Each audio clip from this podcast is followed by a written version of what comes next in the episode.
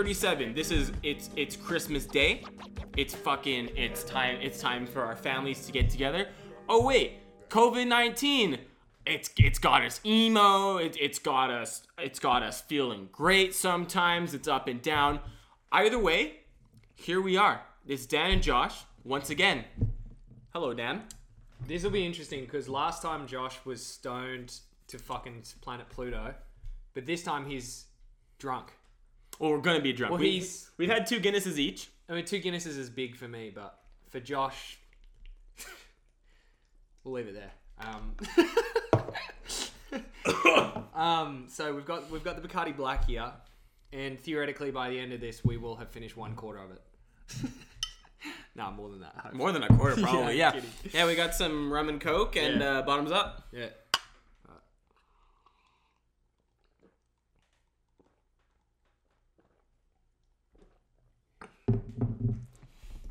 You drink fast. Is your mouth larger than mine? I don't know. Just used to sucking off. Ugh. Or maybe it's an Australian thing. I don't know. I've been bullied into many a, many an alcoholic experience, and these aren't just regular shots as well. These are at least two point seven ounces. Whew. I feel like my um my gag reflex has been opened up just due to recent experiences. Yeah, yeah. I um because I think a few episodes ago I had said that um I just couldn't unlock my gag reflex, and then fast forward a few episodes, and I had a fun little night with my girlfriend, not girlfriend, and um drank a lot, a lot, a lot of alcohol.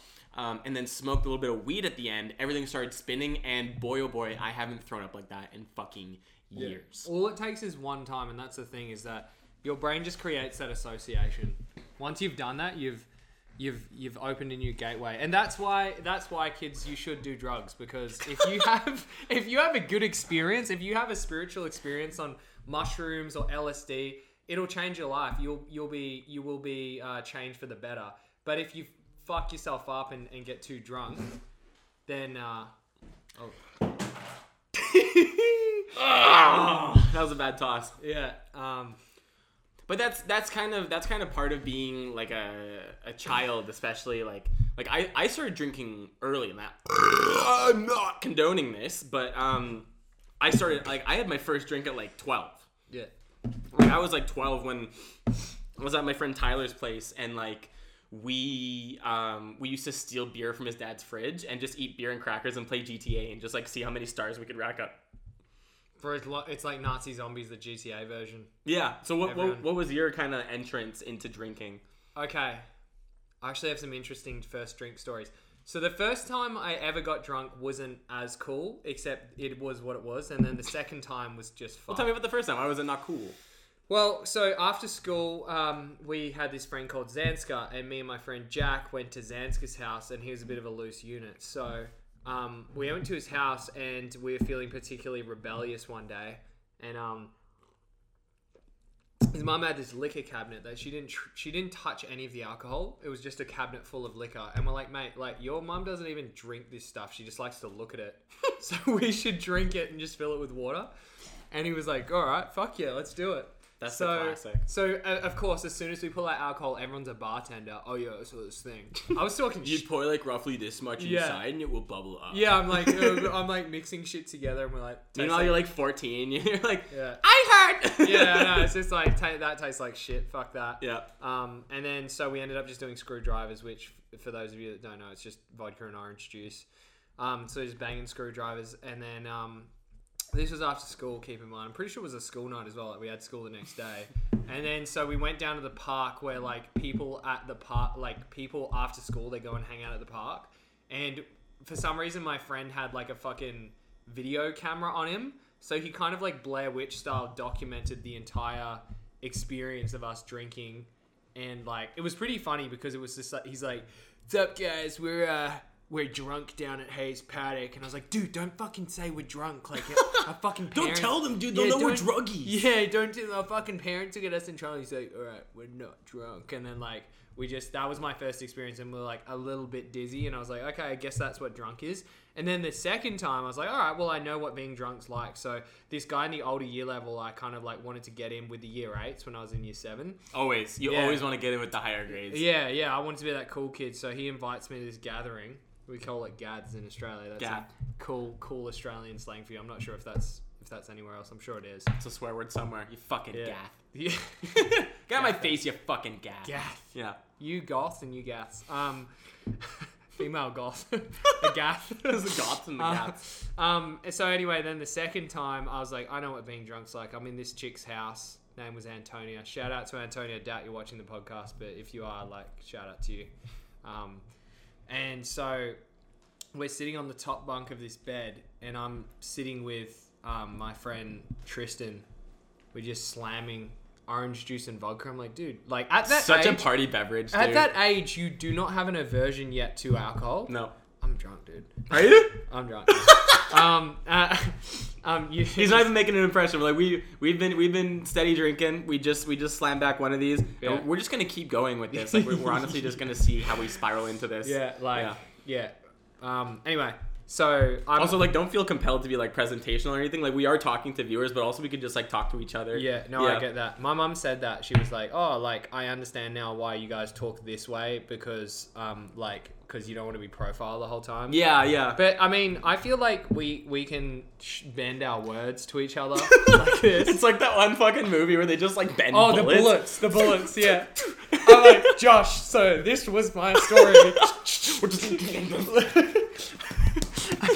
Anyway, I'm with the story. Because there are people watching this and they're like, dude, just fucking tell the story. tell This the fucking annoying." story. Yeah, finish the story. Anyway, so I'm sitting on this bunk bed with um with Tristan, and um I'm just drinking, and I can hear the girls talking below us, and I'm just, you know, when you drink, kind of right now, like like audio kind of changes. It's not necessarily uh, it's not necessarily a predom like a pronounced change, but it's just like it's a bit like there's a bit of a It's, delay. it's like you're hearing it through like a tube or something. Yeah, like you're listening to someone speaking on in another room. Yeah. You're like, yeah. And so I can hear the girls talking. I'm like, shit, dude, like Tristan, we've been drinking on this bed for like an hour, like, and we've finished a bunch of vodka. I don't know really what that means in alcohol terms because like I've been drunk once and it didn't really fuck me up, but whatever, let's get down.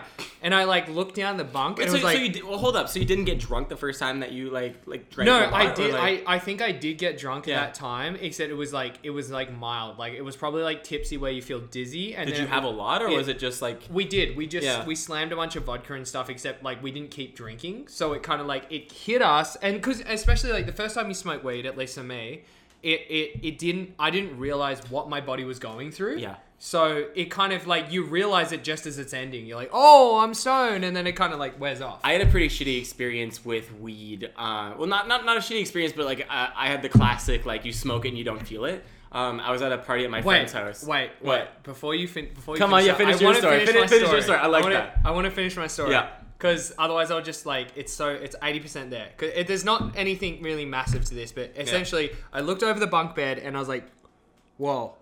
I was like, "Shit, okay, I'm drunk." And then I like carefully went down the ladder, and then I grabbed Antonia and I kissed her, and that was it. And then she said, "I do," and now they're married. So and yeah, that was how I met your mother. yeah. Yeah, I um. Speaking of moms, I Edit that out, um. edit that out. First, that shit out. so it. Oh, geez, that was weird. Um. But um, um, the first time I ever smoked weed was with my friend girl's mom.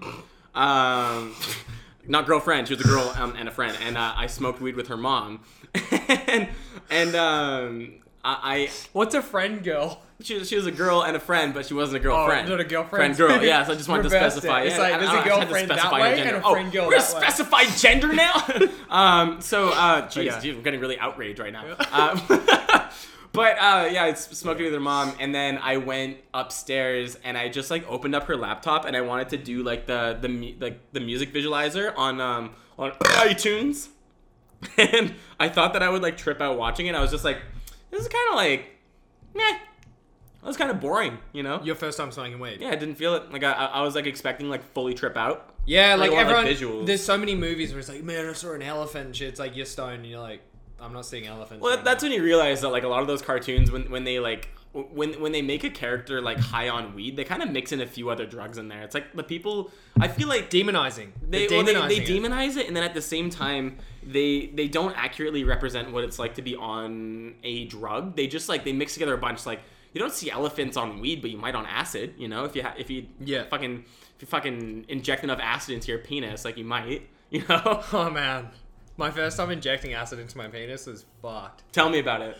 So I was He didn't actually inject it into his penis, but his first time acid. Like I to I was, I was gonna improv that. I've never, I've never had acid, Oh, but I was gonna improv like an acid penis story. so I just like fully ruined that. yeah. I just Give, give us give us a little sample. Give us a little give, give us the cliff notes on what that story would have edit been. that out. I was going with the flow. I was at this party and I was speaking to this chick. Her name was Sophie, and she's like, "Yo, do you want to have acid?" And I was like, "Yeah," except she had it in liquid form, like in this capsule. So I was like, "Wait, how are we supposed to take acid in liquid form?" She's like, "Well, it's kind of like weed. Like you can smoke it." But you can also like vape it, and there's like multiple different ways that you can inject this, like have this substance come into your body to result in intoxication. They all have different effects. So um, so I was like, all right, cool. So I follow her to this other room, and there's a bunch of people, and they're like, cool. Is everyone is everyone here? And it- and she's like kind of like cultish, and you're like, all right, shut the door, shut the door, shut the door. So they get the capsule, they put it into this little like like it's kind of like you know how um you put like vodka into those shotguns and you drink it. There was like one of those, but for this acid That's a lot of acid. Yeah, they put for this acid thing, and they loaded it like, and I, she, he's like pumping it like a water gun, like, chick, chick, chick, chick, chick, chick, and I was like, fuck. And he's like, uh, like counted up the room, like one, two, three, four, five, six, seven, eight, and then everyone pulls out the dicks. This and they guy's a go, gun. Bang, bang, bang, bang, bang, bang, bang. So what happens with the girls when they don't have dicks? They put them in the boobs, or they put them in the. Well, they were just doing the guys first, Yeah. and then and then The for girls s- and do it in private because they Yeah. don't want to, you know, whip out their Yes. their minge holes. They were doing they were doing um dildo acid. Yeah, That's like there's a different different, things. Dil- process. so dildo. So just to specify for the viewers, dildo acid is very different from injecting it into your penis Yeah. because the penis is an external organ, whereas the vagina veiny. is internal. It's it's veiny. It's veiny, right? Yeah. So it's easy to find the vein, but with the vagina, it's like where the fuck are the veins in here? So what you do is you you penetrate yourself with the dildo, and then you got to jerk it until you it, jerk it, and then when it reaches Acid. completion, you instead of um, children, you receive the universe, which some people say Yeah. is like a more rich experience. Yeah, So- like so instead of having a child that experiences life, flash a moment, flat like before they die, flash of life. Classic. You experience boom, boom, boom, boom, boom, the universe. the entire fucking universe. So And would you rather have kids or would you rather do acid? like he went to New York and did improv. That was kind of a sampler. Roughly the same experience, but just put in, into Yeah. stage form. Actually, I had a little audio message from my brother that I wanted to play for you and the viewers because like it is just like the most like my brother audio message. Okay, while while you're doing that, I'll distract him with this. Right on. That's annoying. Little little, little like sample that. for the audio listeners. So Yeah. I, I got We're going fast today, man. We are. We're fast. That's alcohol. I like fast. Are we gonna jump in the ocean later? We might. Um, I reckon yeah. if we get wrecked enough, we should jump in the ocean. So part of our plan is to jump in the ocean. Here's a message from my brother. I sent him a little Christmas um, message, and then he said this. Merry Christmas, dude. Uh, it's nice hearing from you. You're a little too late. We broke up this morning, and I'm going to be moving out. But that is Christmas. So I still got a mullet, which is all that really matters. Yeah. So Merry Christmas, dude. Nice to hear from you, and hopefully I'll see you sometime in the near future.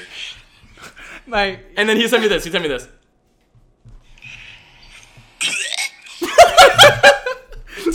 at least I got. A, at least I got a mullet. Imagine, imagine, imagine you're at the, the, the divorce fucking court proceedings. Like, boom, boom, boom. She has the custody, she has the couch, the TV, and half of the equity of the house, but he has the mullet. Fine. Court adjourned. Can you imagine a scenario where she takes the mullet though? Like, and she will be taking the mullet. Yeah, And she's he's being like, stubborn. She's like, "No, fuck you. I'm gonna take everything from you." And then, and he's like, "All right, you get the mullet." Bang, bang. Hits the gavel. Then these, then she's like, "Wait, what does that mean? What does that mean?" and then the fucking court people hold her down, and they fucking cut off his mullet. They're like, "This is it." And then she has to have a mullet the whole time. The kid's like, he's at school, and his mum picks him up, and he's like, "Oh fuck, my mum's here, and she's got a mullet." She's got a stupid ass mullet. My so embarrassing. She's always crying. She had like this stem cell research that the court fucking like wanted them to do. They had to inject it, and she has a mullet for the rest of her life. I can't explain. If she cuts it off, it comes back. I have a hard time imagining court. I've never I've never been to court. You know, like I've, Man. seen, I've seen it on like It's TV. It's but- interesting. Like my mum was a uh, legal secretary for the longest time, and it's pretty much like her whole life has been um, dealing with court cases. Hmm. And I feel like it was a good line of work for her, but a bad line of work for her because she just feeds off the negativity of like these court cases. Yeah. and it's not. I'm not like I'm just saying like you got to come like for example if you're a lawyer and you have high anxiety your job is to argue with people so it's probably good to either not be a lawyer or to address the anxiety so what i'm saying is like What I'm saying. so what I'm, what I'm saying is that like if you if you have naturally negative thoughts swirling around like don't get into a job where it's like there's lots of negative stories going on Mm-hmm. or address like why there's all the negative thoughts going around so where do like- you, where do you where do you see her better fit with with her um, computational disadvantages? Well, she's actually she's, she's gone into um she's gone into aged care, which I think is a lot better because it's Aged like care. aged care. Yeah, Aged you, care. You're helping. You're helping. Old Um, people. you know, old people and less less ad- let people with less advantages or like maybe they don't have families and stuff and it's like that's a lot better because you're putting effort in and you're getting this um you know this dividends of, of happiness kind of coming back but with court cases it's always doom and gloom it's always you're always arguing over settlements or houses or money or pe- and it's just a constant stream You're just seeing the worst in people because Yeah. like everyone's just trying to fuck each other over. Yeah, like, you know, I- everyone's trying to win. I'm not. I, I haven't been to the highest end, like being a police officer or something. But when I was working security in a casino, you see it's the same thing. You see a lot of bad stuff, and you have to have a mental armoring towards like the reality of like the underbelly of life. Like, yes, there's a lot of good things. I'm not saying there's not a lot of good things about life. You go to pubs and stuff, and there's a lot of fun to be had. But there's also always that dickhead that wants to fight. Always that dickhead. Who, like all those two, that couple that's arguing always like someone who wants to try and steal something and it's like you always you see you see these crazy stories unfold and it's fun but you've got to be in the right headspace for it Yeah. I feel like I can like watch you on the TV and I get like almost the same level of connection that I do from like like if I look in the camera while I'm talking to you, you almost get the level because we uh, for the viewers we have a monitor behind the camera. So if, if I'm looking into the camera, you can you can almost connect with me through the TV. That's kind of interesting. it's like you know it's like when uh when you're if you're a server and you're serving a table and you have an inkling that a chick is kind of like into you and then i've seen this chick like i've seen girls do this like if they walk away and you're checking out their butt they will look in the reflection to see if you're looking at their butt and i saw a girl do that to me and she caught me and i was like damn all right i'm gonna use that tactic i serve this table of girls and i was like all right guys cool and i pretend i was like super distracted walk off looked in the reflection saw the girl that I had the inkling looking Ah. nice, you know, and I was like, I'm using the woman strategies against them, you know. People think they're so tricky with the little reflections. People think they're so fucking tricky, dude. That's that's, Yeah. that's where you do the check. but it's kind of like that with the, the monitor. It's like it's like I'm seeing the reflection and I'm seeing and I'm still connecting to you. But it, it's kind it's different though because I see you on TV and I'm like, oh, this is like when you watch a YouTube account, you're connecting with someone vicariously through the, the thing. But then Yeah. I can look over. But then I'm here. Different like, what the fuck? I'm right here. It's, it's like we're watching like a it's like we're watching like a, a podcast, but then all of a sudden we're like,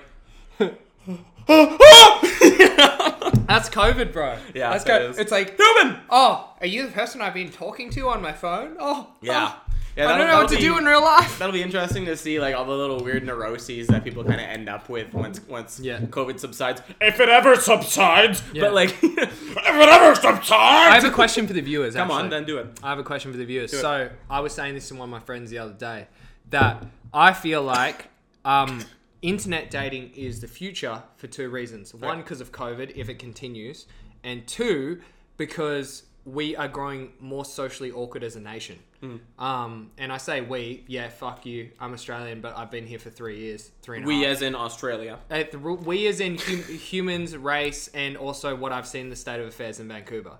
Um, so I'll just speak. Vancouver, to yeah, Vancouver's a, a weird little spot because everybody, you, you and I have talked about this personally, but um, what you experience in Vancouver in terms of the social atmosphere is like people are themselves, but they're shy about it, and and they're like so people are are very kind, um, but it's it's very tough to to manage conflict with people because you're never really sure how anyone really thinks about you because no one's going to voice a negative opinion. This is this is a theory I have. So I'll just finish this thought about dating. Yeah. Um, And then let's break like, into the next thought. I feel like um, so the like so your first base of going on a date just for dinner, that's first base, right? There's no sex occurring. I think that will soon be third base. For me, sex occurs like on the first date. Sometimes it does. yeah. but I'm saying as a standard, as a general standard. For the because jumps, for the chumps out there. Hello, chumps. We're not looking down on anyone, okay? I am, but um, so Um, um, anyway, no, but what I'm saying is Finish that your thing, yeah. I feel like that's going to be third base is seeing someone in person. First is going to be, oh, I met you on Hinge, Tinder, fucking Bumble, whatever the fuck it is. Plenty of fish. What there's like a million dating apps. Then there's going to be, okay, now I'm speaking to you on Instagram. Now I've got your phone number. Now we're meeting up in person. That it's like essentially meeting someone in person is going to be biologically risky. Now that's how we view it. We're viewing germs and stuff so much more like, oh, I got to sanitize my hands. So it's more of a risk. Mm-hmm. So it's like when when what we think like what the nine like what the ni- 80s or 90s version of like, oh, let just ask her out on a date. That is going to now be third base. Is seeing someone in person. So that's I what have I, a, think. I have a counter argument to that. yes. Um, so I've since changed my behavior. I'm much more COVID responsible. Um, I stick to my bubble. Um, I have a girlfriend who I visit regularly and everything. So th- you know, this is kind of off the table. Um, but I feel like I can talk about this because it's kind of just it, it's in my past now. Um, but I had a Tinder addiction, and that was like one of my main um, comedy bits. And and I didn't see the same difficulties everybody was talking about. Like I I full on met people who would invite me over to their place on the first meeting.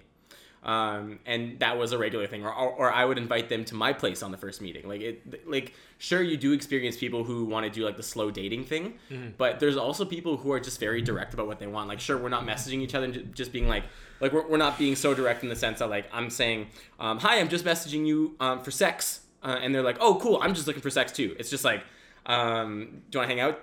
Yeah today? Yeah. Want to come over to my place? Yeah sure. And i've had that on both sides. I've had you know n- numerous numerous girls come over to my place first day.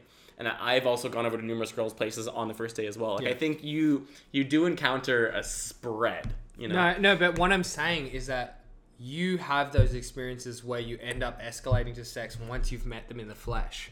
But what I'm saying is that you're not going to meet people in the flesh in the future if we continue to be so socially awkward and distant from each other. When you meet someone in the flesh, that's a big deal. That's what I'm saying. Is that I, I It's- agree. It's, a big jump, though. I I, I, see, agree see with it as a, as a as a very big jump. I, th- I think we need to give people a bit more credit for adjusting to the circumstances. Like, yes, it does seem like people are moving towards um, like a, a more antisocial society, just because of like the um, the tools we've been given and the way that we interact with each other. But I think that we'll adjust, and I, I also think that because technology is such a, a, novel thing for us as human beings, like we basically just discovered fire. Like we're cavemen who have Yeah, discovered like- fire. I Tinder. think, yeah. Like one day we're gonna discover that fire doesn't solve all of our problems. You know, we're, not just gonna be like. We're know- in the technological dark ages. That's Yeah. what Joe Rogan said, and I do agree with it. I, d- I hate to be a fucking. Of course, everyone who watches this and everyone who is participating in this has watched Joe Rogan. Like I'm such a fucking huge Joe Rogan Yeah. stan. No, but I mean, he is a pioneer for podcasts, I believe, Hmm. and I and yeah, I, I do tend to agree with him. Shout out Like, Tom Green. like, I'm I'm happy. That's that's where I stand. Is I am happy to disagree with someone I look up to. I'm t- happy to disagree with anyone, but this very stance that he has about we are in the technological dark ages, I think so. Mm-hmm. Because the thing is that we have been given social media, we've been given Instagram, we've been given all these things that are highly addictive with absolutely no limit. Yeah. You know, back in the day, my mum used to only give me 30 minutes on the computer to play video games. Yeah. Nowadays, parents give their fucking iPad bigger than the, the four year old's head. Like, yeah, just play with it. Like, just don't cry and don't annoy me, and we'll just fucking eat dinner. It's You ever like- check the screen time on your It's- phone too? Yeah, mate. Like just, so, it's the fucked new up, man. the new iOS, I've got my screen time widget that just like appears on my phone now, and it shows me every single day how much fucking time I'm spending on my phone, and it is insane. So um, I'll just explain it, but I don't want to. I don't want to slut shame you. It's two two hours twenty four. I I don't think that's super high for most people. because it's like texting and everything else. But like, Yes. it does baffle me that I'm spending two hours and 24 minutes looking at a fucking screen. We did discuss this briefly. the Yeah. What's yours? What's your screen time? I, I can't see it on this iOS. Great. So your iPhone's fucking up. Um. Oh like- wait, here we go. Okay. Two hours, Two hours and 12 12 minutes. Damn. We're having a cock measuring contest. Whip it out, boys. Whip it out. the screen time does go up when you have a girlfriend, but counter argument to that would be that like when I don't have a girlfriend, I'm on Tinder like all the fucking time. Like I had a full on Tinder addiction. It was my whole life. Like anytime I ever had free time, I'm swiping, I'm messaging girls. Like that that was like like I didn't have a sex addiction, but a fucking Tinder addiction, dude. Okay, so another question for the viewers: How do you, how do you, if you're single, how do you find that in regards to? So this is my problem. This is my problem when I have been. Where's right, the, yeah, the shits? sorry. Keep going, keep going. he's he's twisting the I'm nipples. There you go. Where's the dicks? No, it's Uh, uh, but- non-alcoholic. Yeah.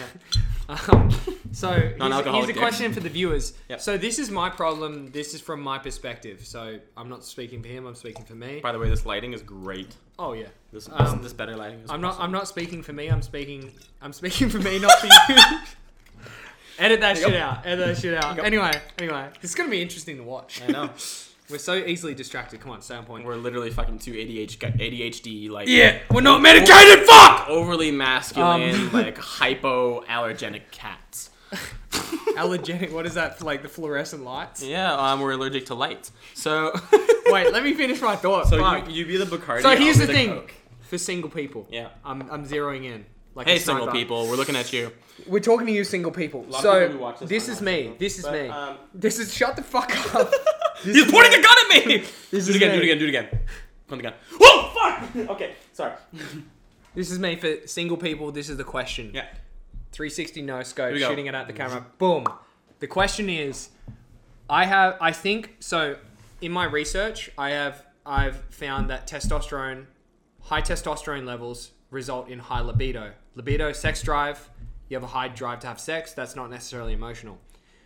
From what I've discovered, from what I've discovered from um, various tests and professional athleticism, etc., I do have high testosterone, high libido if you're single and you have a high libido, that can be an issue sometimes because you're constantly swiping and you want to have sex, etc., etc. Fuck. If you're single and you have a low libido, lucky. What's your experience like? Because yeah, that then you, I feel like then you can take So it that, slow. okay, so I let me let me, can- let me try and put myself in the shoes of this person. So I do have a friend that's like this. So what's his experience?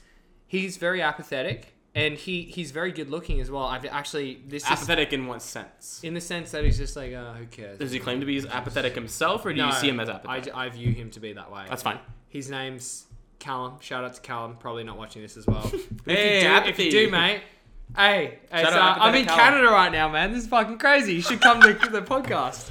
He did come to Canada for for a second. Anyway, so what I'm saying is that he's he's got a very low sex drive, and he will not masturbate for a number of months. That's how low his sex drive actually is. Whoa.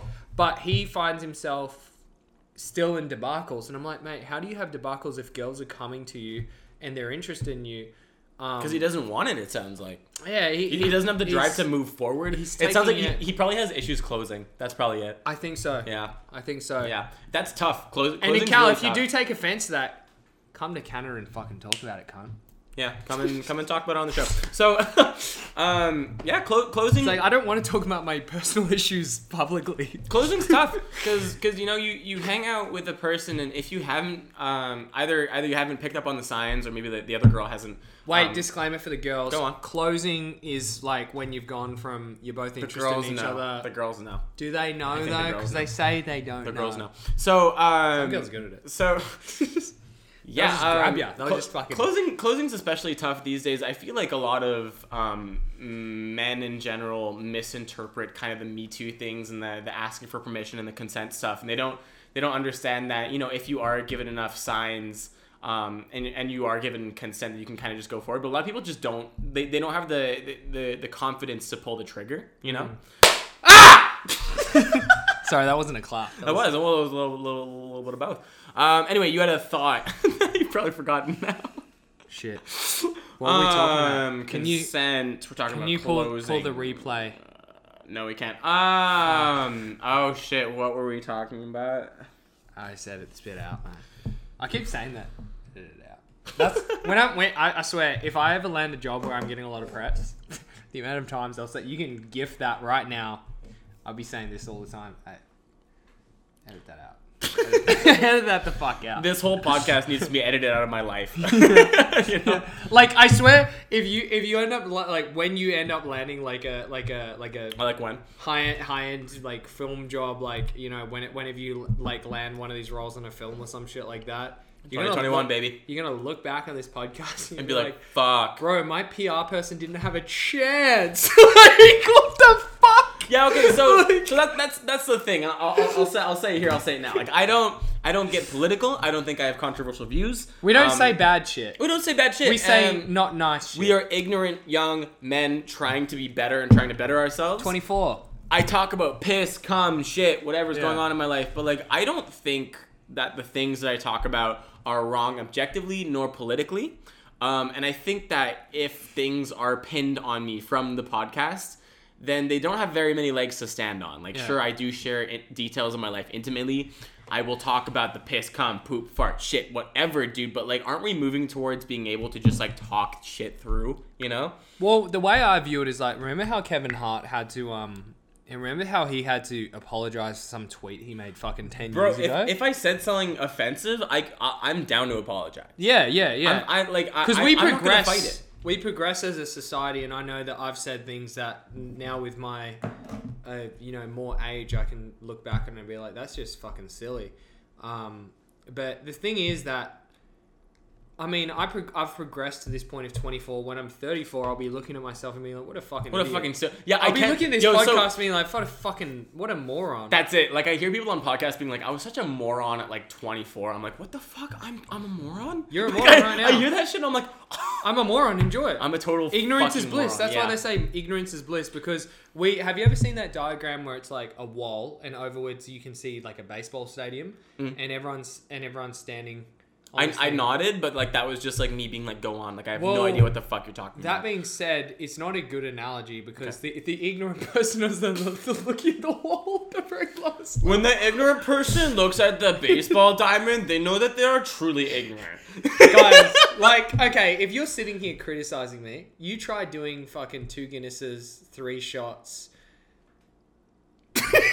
I think that's it. you, no, I'm just think- a lightweight. think- Fuck I think, you. I think you are doing great because um, here, here's a little thing I haven't told you. Um, a little, a little snippet on you, a little mini doc showed up in my YouTube.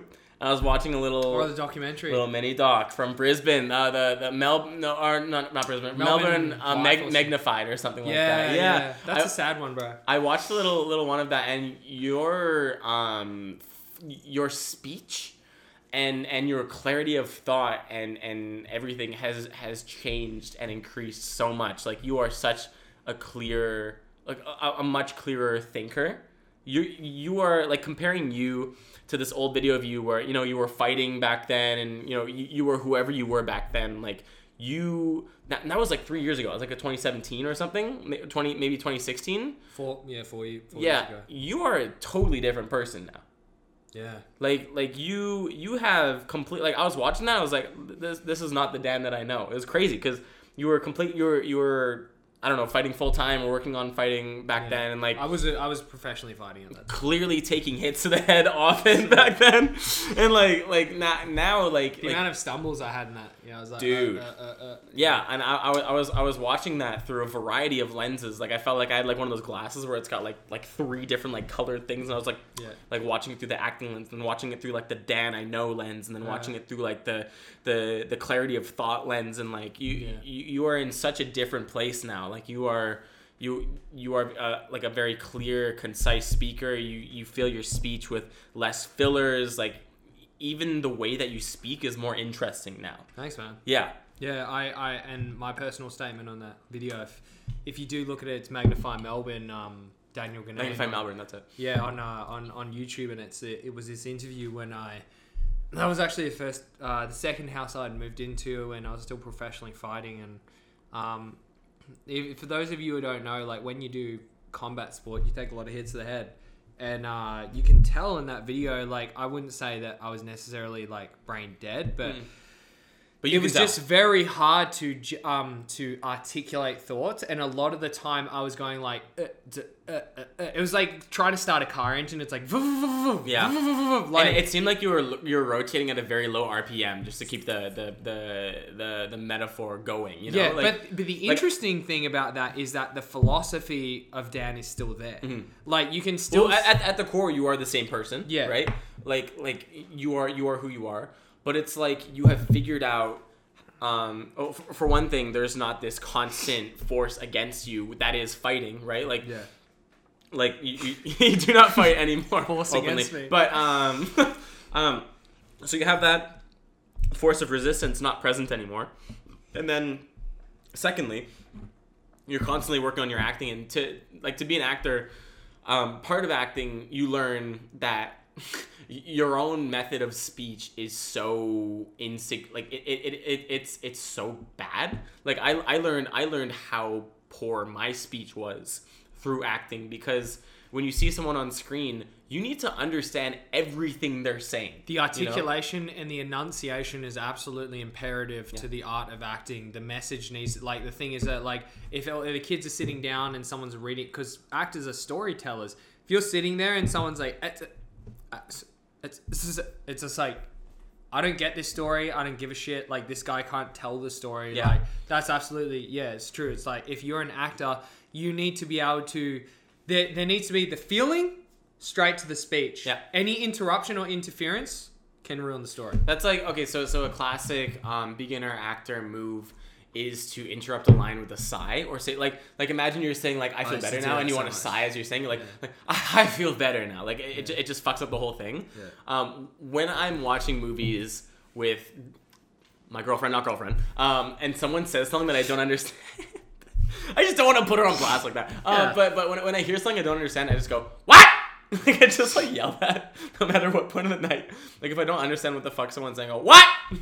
But fucking- when's this in movies? yeah, yeah. When, when when when someone in a movie is saying something I don't understand, I just fucking shout out You, you what? you do that in a movie theater? No, no, no. Like when I, when I'm watching movies with her, like at her house, or like when we're on the oh, couch and stuff. Oh, That, that makes like, more sense. Because yeah. if you're if you're if you're the fucking the guy in the movie theater who's like every you know you go to a movie theater and it's like there's always that just that one guy, you know, it's and me, the it's shout, me, it's me, it's me, it's me, it's me. you, know, the the the per, the person that's that's commenting.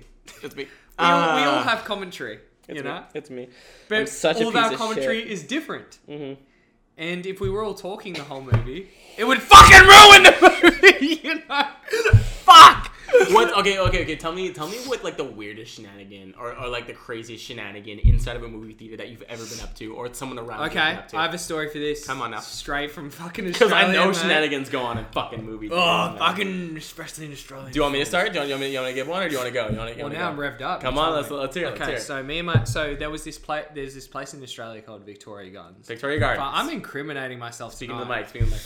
Um, I'm incriminating myself tonight. Um, so there was this place called Victoria Gardens. And, there is no and, criminal investigation opened up over this anyway. And essentially, I'm just gonna I'm just gonna draw it for the audience. There was a gate, gate. and there was a usher that stood at the gate. He has two legs. Sometimes the usher needs to go to the bathroom. Get him out of here.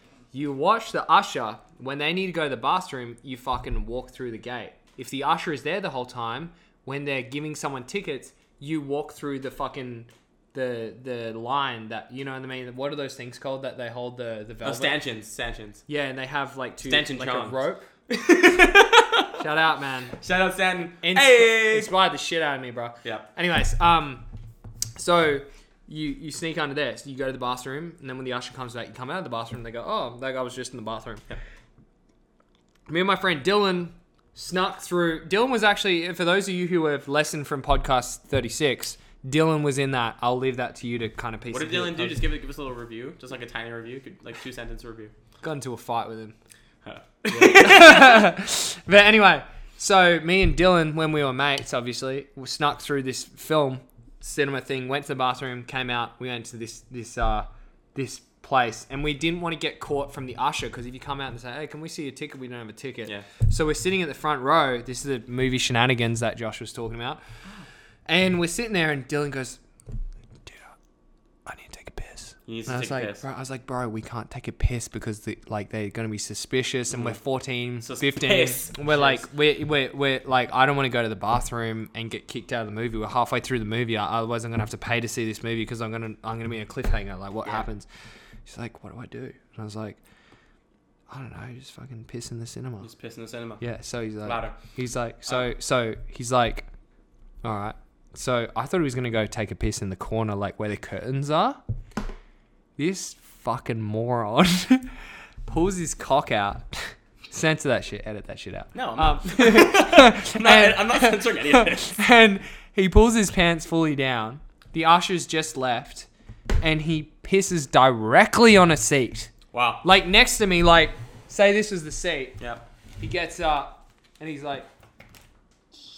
Wow. like that. And I'm like, dude, why piss on a seat? Why not piss somewhere that someone's not going to potentially run into? That's the shit you don't think about when you're Yeah. in that moment. You're just like, I need to piss. Yeah. I'm gonna do it right here. But he's not even drunk like we are right now. Mm-hmm. Right now! Um, Let's take our drinks.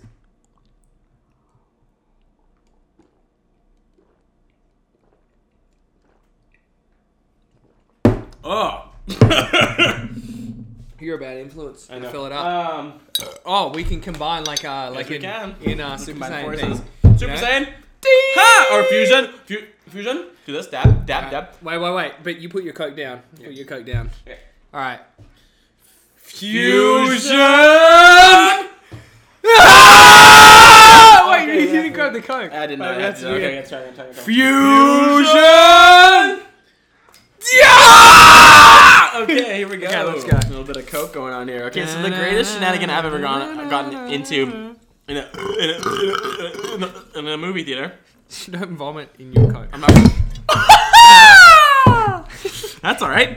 Don't worry about it. Just sit. Just sit. Just sit. Wait, wait. Uh, I just I can't stand. Is my OCD is gonna. All right. Well, I'll just explain this little story You, then. you do it. I'll still be. Why don't you grab one of the dry cloths that's over on the oven over there? Yeah. Um, but um, okay, greatest shenanigan I've ever gotten into. Definitely not as deep as that. Um, but like the wildest, wildest shit that I ever saw in a movie theater was um, um, so I was at a movie with my friends in uh, junior high. Yeah, look, it just went on the metal parts. That's it. Um, so I was at a movie with my friends in junior high, and at the end of the movie, my friend had like a full two liter Coke, and he just tossed the thing bes- behind him. like it's just like Yeah, looked- people do that weird shit. Yeah. When you're young, you fucking do shit you like don't that. you don't give a fuck. I've thrown you know? shit off balconies and it's hit people and it's like Yeah. whatever, Let's get a little bit in here. Um, beautiful. Uh, yeah, yeah. When you're a kid like that, you just have you have half developed empathy, and you're just like, fuck it, like. Like you, you don't care how it affects people. You just care about like a reaction or a Yeah. result of just you being crazy. You're in your danger phase. I was thinking about that. In the Danger shower. phase. I was, I I like was thinking that. about it in the shower. Like, a shout out to all the people that have daughters out there and you don't have to deal with this shit. Yeah, Um, yeah. Because sons are fucking like 'Cause, boys. Young boys are the dumbest. we, shit. yeah, we, we are Oh my dumb. God. Except you got to remember historically, we. I feel like okay. Here's here's a mad evolution theory here. So Is this gonna be a long talk? Cause I gotta pee. Do you want to tell us to the audience? I'll tell it to I the can hear you in audience. the bathroom. Welcome to the Daniel Ganane Okay, Show. okay. All right, yeah, you can. He can listen while he sits down and pisses for some Yeah. fucking weird reason. So, um, here's an evolution theory, and comment if uh, if if you agree or disagree, and feel free to pull up citations of why I'm a fucking i- irrelevant. I can't think while, he, while he's pissing because his stream of piss is stronger than my stream of thought. But anyway, um, so here's a theory that I had. So you've got men that go through their um, Oh developmental stages and they, they they go through this development stage where they do dangerous stupid shit right? I'm still in that. shut up for a second. And and they do dumb shit and that and and that that is the result because with with women they go through puberty earlier their prefrontal cortex develops earlier and their therefore their decision making is is is much better than us as men they develop their emotions they think about things they cry that's great so here's my theory here's my theory just shut up for a second i'm on a, i'm on a roll Yeah. um so we're in a tribe right as we're in we're in a tribe it's so loud That's great. we're in a tribe, right? Yeah, we are. Uh, imagine us ten thousand years ago. Doesn't You've got you've got the guys. We're trying to take down a woolly mammoth because the, the the fucking tribe is starving. Yeah. We've always got to have that one dickhead who's like, you know what? I'm gonna fucking stab it in the eye. And we're like, yeah, go, Yeah, stab it in go, the cut, fucking go. eye. So he fucking he, he gets up on his he drinks or he fucking eats his honey or whatever the fuck they had back then, DMT. Grabs his shank. He's like, fuck you, Wooly Mammoth. Stabs him in the face. And then he gets fucked up. He gets gored with the tusk or whatever. But the rest of us take down the woolly mammoth. so this is my this is my theory. We've always got to have the men doing dumb shit so that they can take down the beast and then we can come back to the tribe and be like, look, Johnny died because he tried to fucking do a backflip kick on a woolly mammoth and he got gored. But while he was distracting him, we stabbed the shit out of that woolly mammoth. And therefore, we have like, you know, one month's worth of meat. And everyone's like, At Yay! least, oh my god, one month worth of yeah for the whole fucking village, dude. For the village, Imagine for a the woolly village. mammoth, like Oh, imagine yeah. eating that. Oh, shit, yeah. dude. fucking But, stabbing that, but that's my one of those. that's my theory is that is that we you like for example I'm gonna make a contemporary example for those who are like Dan what the fuck are you talking about Dan, what's so going on here? Tell me. Tell me. okay Dan, tell me I'll what's tell going on I'll here, tell Dan. I'll tell you So I don't so know what the fuck you're talking about. here's a contemporary example you go to a bar you don't know anyone you don't know anyone You know, you know nobody. so me Josh three Okay. other friends Yeah. everyone's like okay we're drunk we're mm. having fun We are. we want to have more fun we want to meet more people It's gotta happen. But one person has to talk to someone in order for us to do that. One of the brave. We have to go. Someone has to go in and approach the woolly mammoth. Interpret the how you will, and and So are say, you are you saying we need to approach a woman that doesn't shave? there was like there, there, there was a there, there was a there, PC. there was a there's a there's a there's a girl who slept around and and we called her the howling abyss. that was damn not not not not to her face. now Australians are rude. Australians are stupid, but they're not that mean. Shout out to Behind Australia. backs, behind behind closed doors. Hey, I that's, that's a mean, little oh, okay. Ooh. We're not we're not behind closed doors. We open the door and we These say are hey. fully open doors. We say hey. the Australians open the fucking doors. We open the door and we Open hey, the fucking hey, door. you still here, you fucking woolly? no, we don't do that. Jesus fuck. No, we I'm don't not do that. speaking on behalf of Australia. Who the fuck am I to speak on behalf of Australia? No, no, but Dan It's all is Dan is the. Australian representative on this show. Yeah. Actually, he's the only, he's the first and only Australian You on know, this show. you know what's funny about Australia? They say we are one, but we are many. That's one of the Australian an Australian song, right? hmm And that Give, just give goes us a to taste. show. Give us a taste. Give us a taste. We are one, hey, but we are many. we little men. And from many lands we come. Hopefully, I'm saying that right. But like anyways, Keep going, keep keep I'm going. a fucking Australian guy in Canada, Asian, with a drunken Australian accent. Yeah. That just goes to show it's a multicultural country. Anyone who thinks Australia is racist, you're right. But it's cool. It's fun. It's fun. Like, come to Australia. It's fucking sick. You'll get drunk, and you'll probably meet a racist, and you'll get into a fight, and everyone has like gets together at the end of the night and like, oh, you fucking dumb cunt. You You're fucking you fucking dog cunt. cunt. And then everyone throws spiders around, and they're like, fucking have a Goliath tarantula. You're like, oh shit, cool. This is fucking cool. And Has, then, has that happened to you? and then your Goliath. I'm sorry. No, no. Hold up. Hold the fucking phone. Has that happened to you? Just held the Goliath tarantula? I saw it in a museum. All right. So yeah. Um, yeah. I I I really enjoyed my time in Australia. One one of the things, of course. you went to Australia, yeah. bro. I want I want Josh to come to Australia one day. with I want to spend like a month in Australia. Callum, Charlie, Sean, Aaron, Christian. Josh is coming to Australia. He's gonna get drunk, and trust me, he's not like the rest of these Vancouver people that get offended easily. You can say fucked up shit to him, and we don't have to be on the podcast or nothing, and he will say fuck shit. That's true. me. That's true. That's true. I've spent this is this is weird. I spent five days in Australia. Yeah. Yeah. It was I like- feel like you do well in Australia because you are not. I'm not saying you offend me, but you can be in a like an offensive, like I'm out there. I'm out there. I'm a definitely and out Aus- there. character. Australians are always out there. You Yeah. know what I mean? I, I I really enjoy Australians. Like I fucking just being okay. So already, okay. How, how, how do I how do I start this thought? So I like being out there with English people Yeah.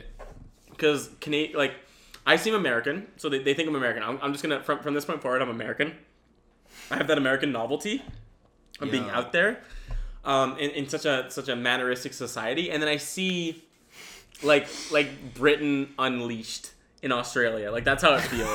it's like, it's like ev- everything people want to be in Britain, like they can be in Australia. Okay, you know? wait. Just quick interregnum, if that's a word. interregnum. um, Sorry, what? so quick interregnum there. So for the viewers that are Canadian or American or fucking whatever you whatever Where the fuck you are? Actually, So- mo- a, lot of my a lot of my viewers are from other countries. Okay, so here for viewers from other countries, here's a quick backstory to Australia.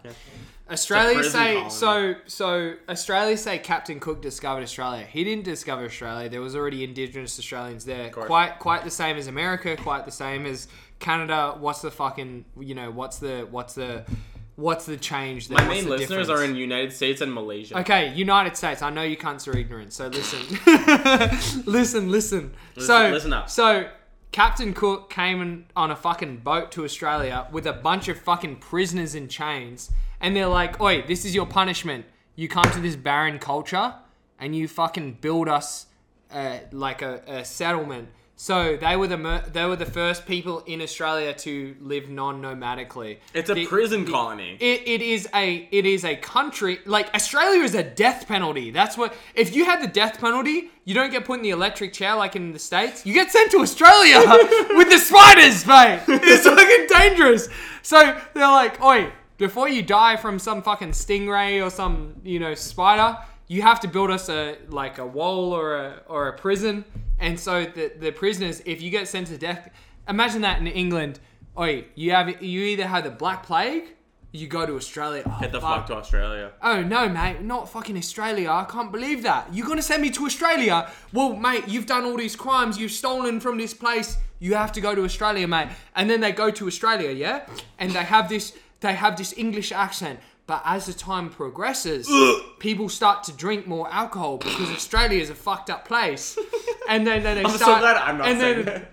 and then they start to go from more. They start to go from more English and more pronounced The accent to falls be apart. slowly more Australian than this fucking drunk Bro, I've as hell. fully told people to their face that Australia is a prison colony, and people who don't understand are like, "What the fuck are you saying?" I'm like, Yeah. "Yeah, it's a fucking prison colony." that's accurate, That is man. the like Australia is full of the funnest fucking people that I know. Like, it is one of the most Yeah. like free places. Because they're all pre, because because we're all ride or die. We're like, who cares about death? Let's fucking Let's know, fucking party, dude. Yeah.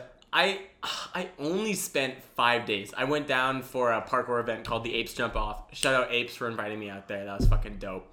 Um, back in like 2018, I went out with uh, Lucas Othmer and Jovi. Jovi came with me. Oh yeah. Um, yeah, we stayed with our friend Clyde. Shout out to Jovi. Shout he makes Jovi. some 3D animations, man. Um, but we stayed in in um, oh my god, we we stayed in our friend Steph's garage, and we were so afraid of Australian spiders. We placed pillows at the entrance of the garage because we, we were all on like blow up beds in the garage, and we were so afraid of spiders that we put pillows at like the entrance of the door so spiders like big ass spiders wouldn't get in. But it was winter, so the spiders are fucking Wait, gonzo. I wanna I wanna show the audience what a Goliath tarantula actually looks like because you can hear the foot the footsteps like. Like that's how big they are. Wait. Uh, or like a, a huntsman, like a giant huntsman, or? Hun- huntsman, huntsman. No, okay, guys. If you ever go to Guys. Australia, women as well. If you ever go to Australia and you're like, oh man, I'm so scared of huntsmen, don't be scared of huntsmen because you know why they're called huntsmen? It's very similar to the wolf because spider. they hunt men. because they hunt other spiders. They don't create webs. They they're Spider-Man. hijack webs. They're like GTA. They're like, yo, I'm a big spider. Give me this web. And then and then they're like, give me that web, and they eat the spider. So if you have a huntsman in your house, one, they're non-aggressive to humans. Two, I will slice it in half. two, they kill they kill like redbacks or Sydney funnel webs or other spiders that you're going to encounter in, in your house if you if you if you're you know in that in that. So here's a little cheesy question: What's the biggest spider you ever found in your house in Australia? Oh, I got scared the fuck out of because um I was at this holiday house. What's a holiday house? I was at so it's like it's like an Airbnb. Okay, So that's like you going on vacation, like a vacation. I went on a vacation. vacation home. A vacation home. I'm chilling in this hammock all day. I'm like, oh man. Fuck, I'm drunk. oh yeah. Yeah. I've been drunk for several minutes. um. Anyway, so I'm I'm in this I'm in this hammock. I'm like, oh man, so nice. Like being in this hammock, I feel like I'm in a nice warm bed. The sun's on me. I can fall asleep here all day. Come nighttime, I'm playing Uno with my family, and then we look outside and like, yo, what's that by the hammock?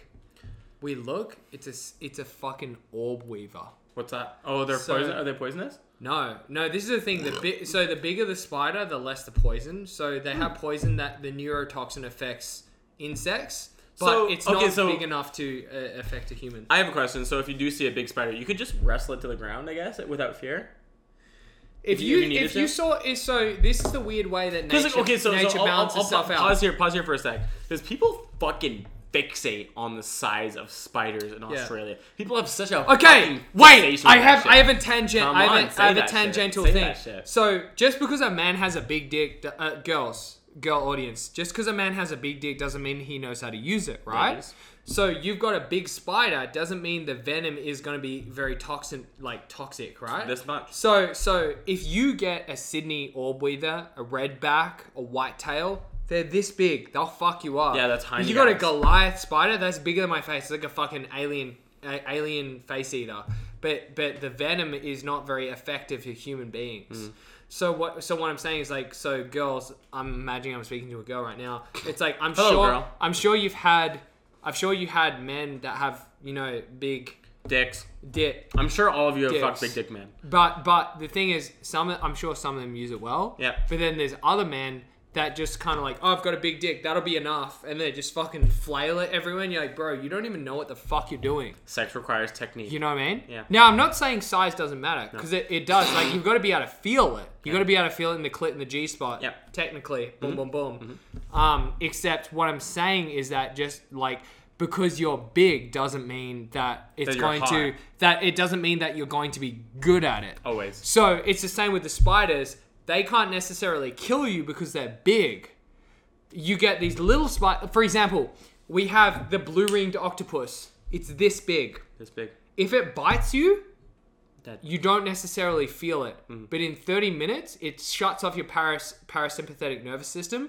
You can no longer breathe voluntarily. You're out of here. You will suffocate inside your own body, or you will have to be resuscitated for six six hours before you come back to life. six entire hours. Yeah. That's You'll have to. a someone will have to. shift. Someone will have to pump you for six hours. Breathe, breathe, breathe, breathe for six hours before you come back to life. That little blue, blue ringed octopus knows how to use his willy. Yeah. You know what I mean? The lifeguard's like, fuck my whole shift. I have to resuscitate someone the entire thing. Yeah, yeah, and you have to rotate because this guy knows how to use his fucking neurotoxins, bro. but you get a fucking Goliath tarantula like this, it's like, yo, man, I'm big. Like, I'll fuck insects up. It's like, yeah, but this is a fully grown human. Mm-hmm. Do you have the neurotoxins to shut down a fully grown human? Not a fucking chance. So what's going on? You're gonna show the viewers a little spider action. You're gonna, I'm gonna show, show them. them. a little I'm gonna. Sh- I'm gonna show them how big the, the fucking tarantula actually is. But Steve, this is Steve Irwin, and honestly, look, you can you can make fun of him because he's no one's making fun of Steve. Everyone loves Steve Irwin, Hey, dude. Steve Irwin's a fucking legend, mate. Like, Total.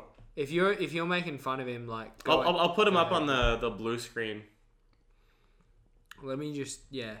Okay, can we, we- we might get canceled.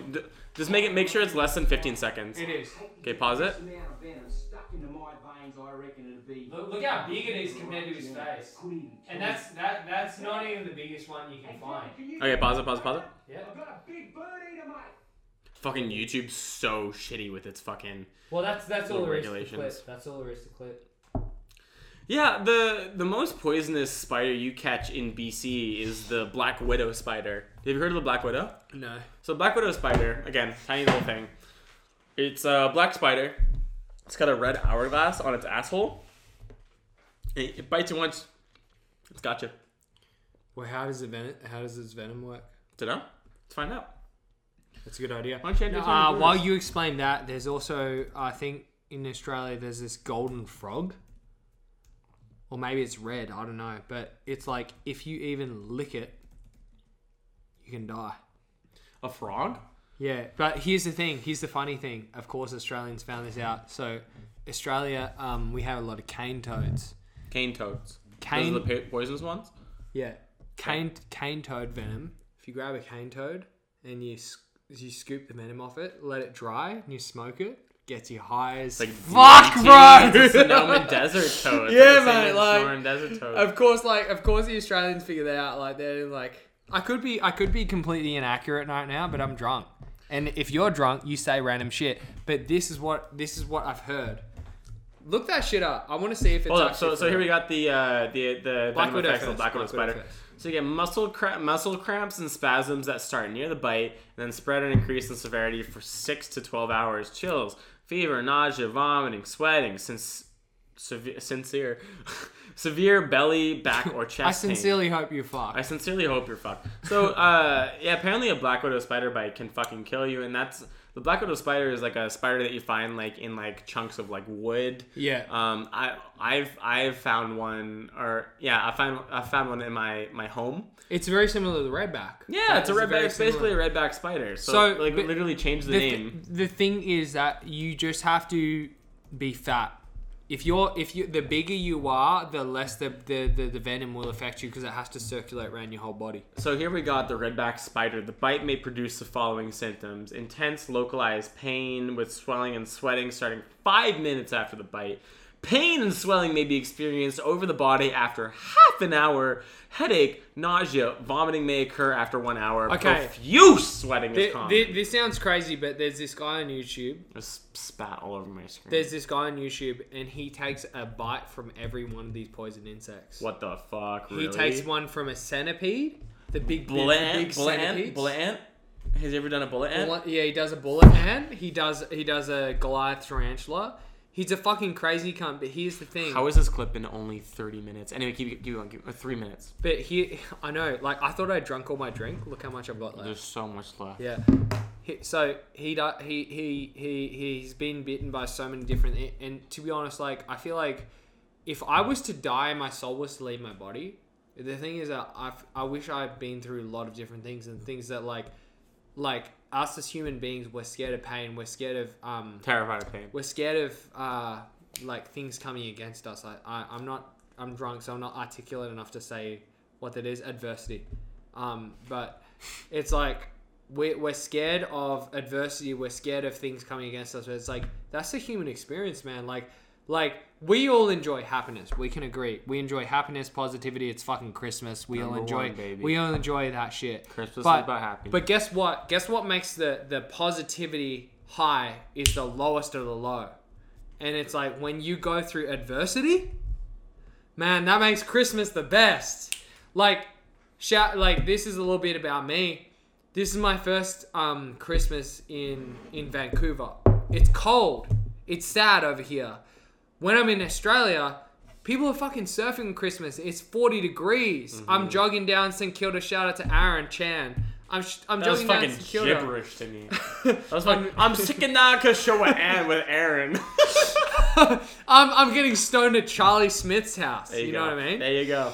You know what I mean? There you go. But like you, the adversity is what it's like. Once I've experienced Christmas here and it's cold, it's like a traditional Christmas.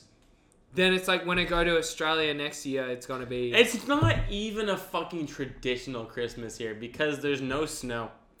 We have snow an hour towards the east with Port Moody. There's in, in Point Grey. I live in Beachtown, Kitsilano slash Point Grey. No snow here. We got the beach. There's a for, an, little bit of rain. for an Australian, it's cold. yeah, it's cold for an Australian. We're from desert country, bro.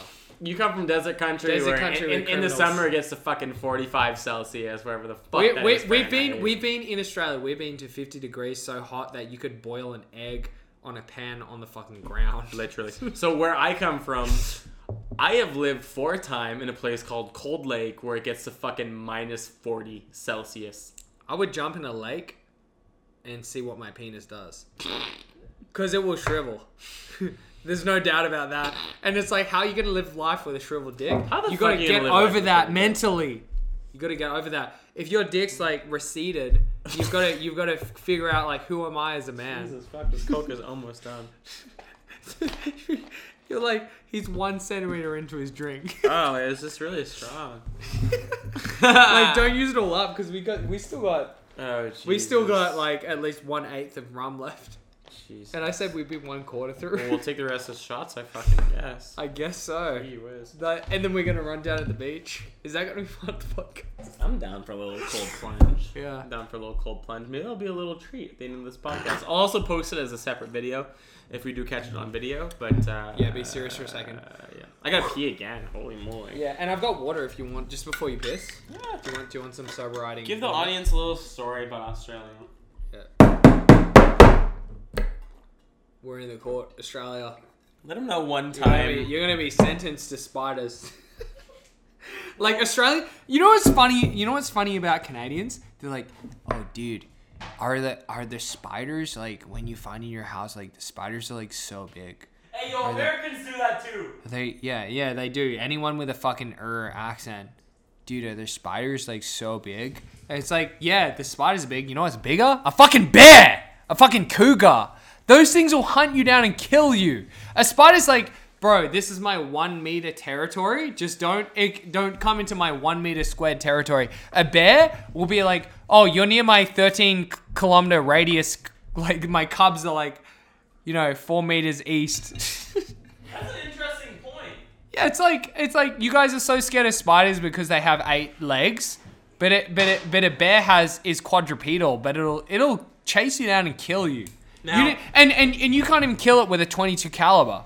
You pop pop pop in the face and it'll be like, "Oh, that annoyed me." Bang, kill you. Now, I have never heard a counter argument to the size of the Australian spiders. That is a suitable counter argument to it. We have bears, we have cougars here. Like that shit will fucking kill you. However, the frequency of encountering those things low. No, but no, this is my argument though. It's like it like everyone's scared of spiders. I understand why you'd be uh, scared of spiders because they're so scared and they're scary and they got their- legs, their oh, legs. But the thing is, unless you stick your head under a fucking tree, it's not gonna bite you.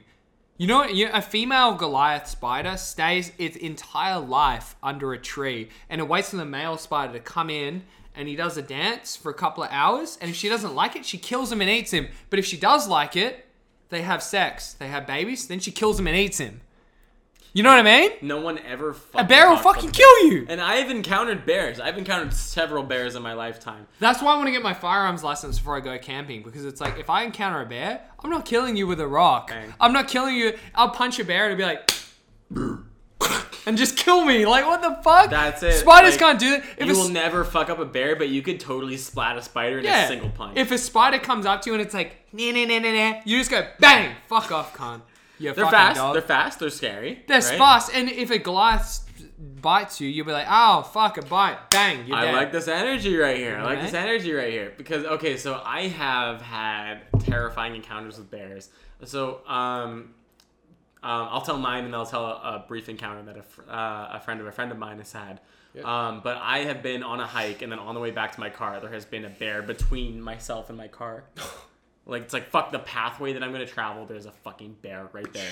However, it was a black bear, and black bears are fairly timid and whatever. Um, but uh, a friend of a friend of mine, um, Frankie, shout out Frankie. Um, she. We're shouting everyone out, Yeah. Um. So Frankie. has, any Instagram questions. anybody, fuck it. Um. But Frankie has been out on a hike, and sh- and she has fully um, been sniffed by a bear. Like sh- she had to play dead, and the bear went up and was like fucking smelling the side of her face and shit. And she just had to be like, That'd be cool. fuck this shit. I'm scared. Yeah, she's fucking fearless. She's dope. Yeah, that'd be cool because it's like I've seen a bear eat a guy's ass, and I'm not talking sexually. I'm talking like he Fully I- eat his ass. a guy's ass. Like I'm not talking the asshole. Like he bit the butt cheek off because he jumped. they into- eat them ass first. They eat people ass first. He he jumped into an enclosure to kill himself, and he jumped in. Who? and This, the- person? This a person Yeah, there's a, it's on YouTube. into a you- bear's like it- a, a- in the zoo. Yeah, he jumped into an enclosure and he's like, "Fuck this! I'm gonna kill myself." Jumps into an enclosure, and this bear, his bear, fucking runs him down. He's like, "All right, I'm ready to die." He bites him in the ass. Like, what the fuck? What a fucking way to kill yourself. I'm not. I'm into not. a bear I'm not being. I'm not being insensitive. Like, if you look the video up, like he, you know, he. So here- for here- it. here's the question: If you were to commit suicide in a zoo, what what exhibit would you jump into? Well, that's a good one. Yeah. I feel like I would jump into the snake exhibit because because. The So you you would bust the glass and welcome the snake. Yeah, and I would put my arm out and it would bite me, and I'd Yeah. be like, That's it. You want an instant death. You want you want you want an instant death. Yeah.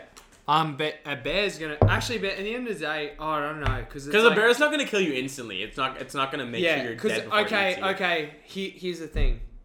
Um, I've had this discussion with many, many a female over some drinks. Um, is like, You, what's you, your you ask you ask women this question. what's your ideal? No, they've asked me like, what's your ideal death? And I've said like, Sorry, many women have asked you this.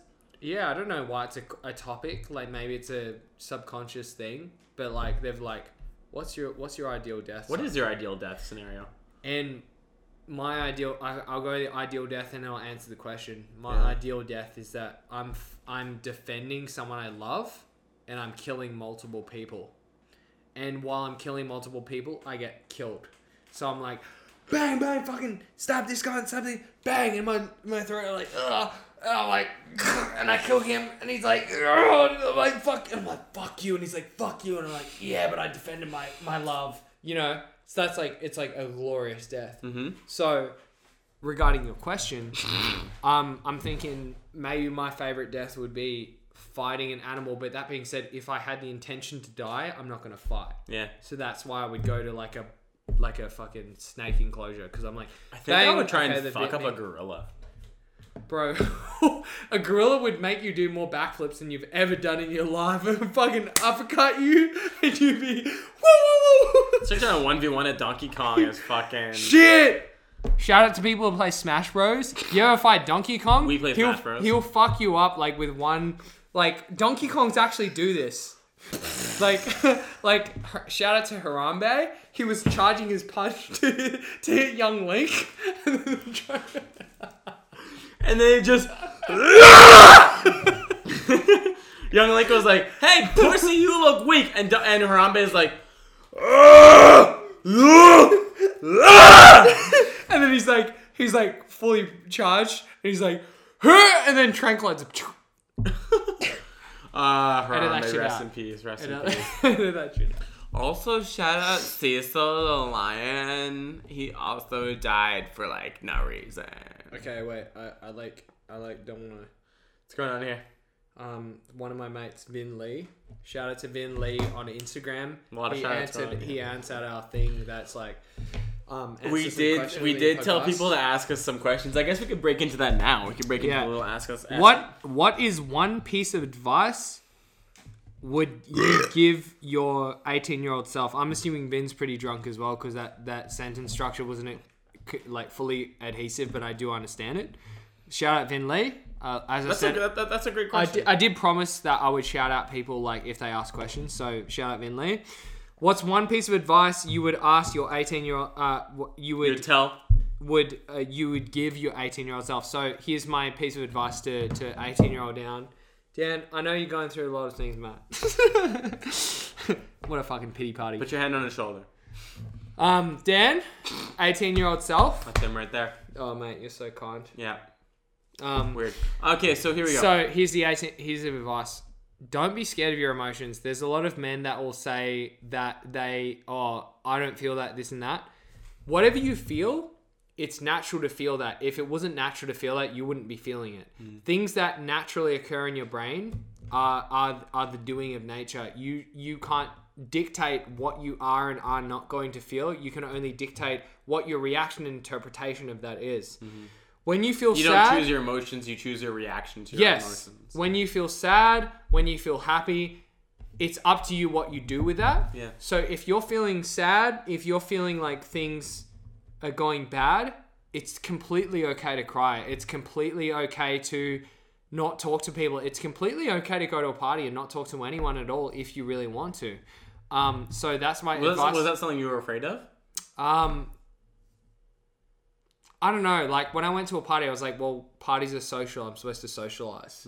But um, so my advice to my 18 year old self is that whatever you're feeling, it's natural. Respect that feeling, and if that means uh, that it conflicts with the ideals of others, that's totally okay because this is your world. And if you suppress your feelings, um, 24 year old me will tell you it's not a good idea because it's going to come out another way. Whether it comes out next year or next week, it's not good. It's not a good idea. Like mental health is a seriously important issue, and if you don't address your mental health, It doesn't matter. Like it's it's. I always say this to people. This is an analogy. It's like cleaning your room. If you push all that shit under your bed, it doesn't mean it's gone. It means your room's just gonna smell like shit, and you don't know why.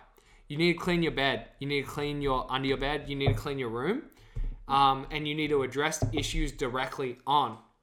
Confrontation is a very important part of life. Just learn how to confront people um, in a respectful way, where you respect their intention, you respect yours, you find an equal way, and you can both move forward. If you guys have tension and aggression, um, things will just boil and, and become things that they shouldn't. So that's that's my advice, my 18 year old self. And 18 year old self, heads up, I drink like up. a lot more than than you do because you know I know you're still fighting and shit. But when you're 24, you you you got into acting.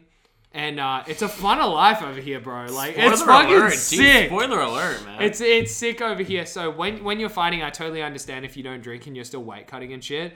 But um, hopefully you can get because Dan Dan was a UFC fighter.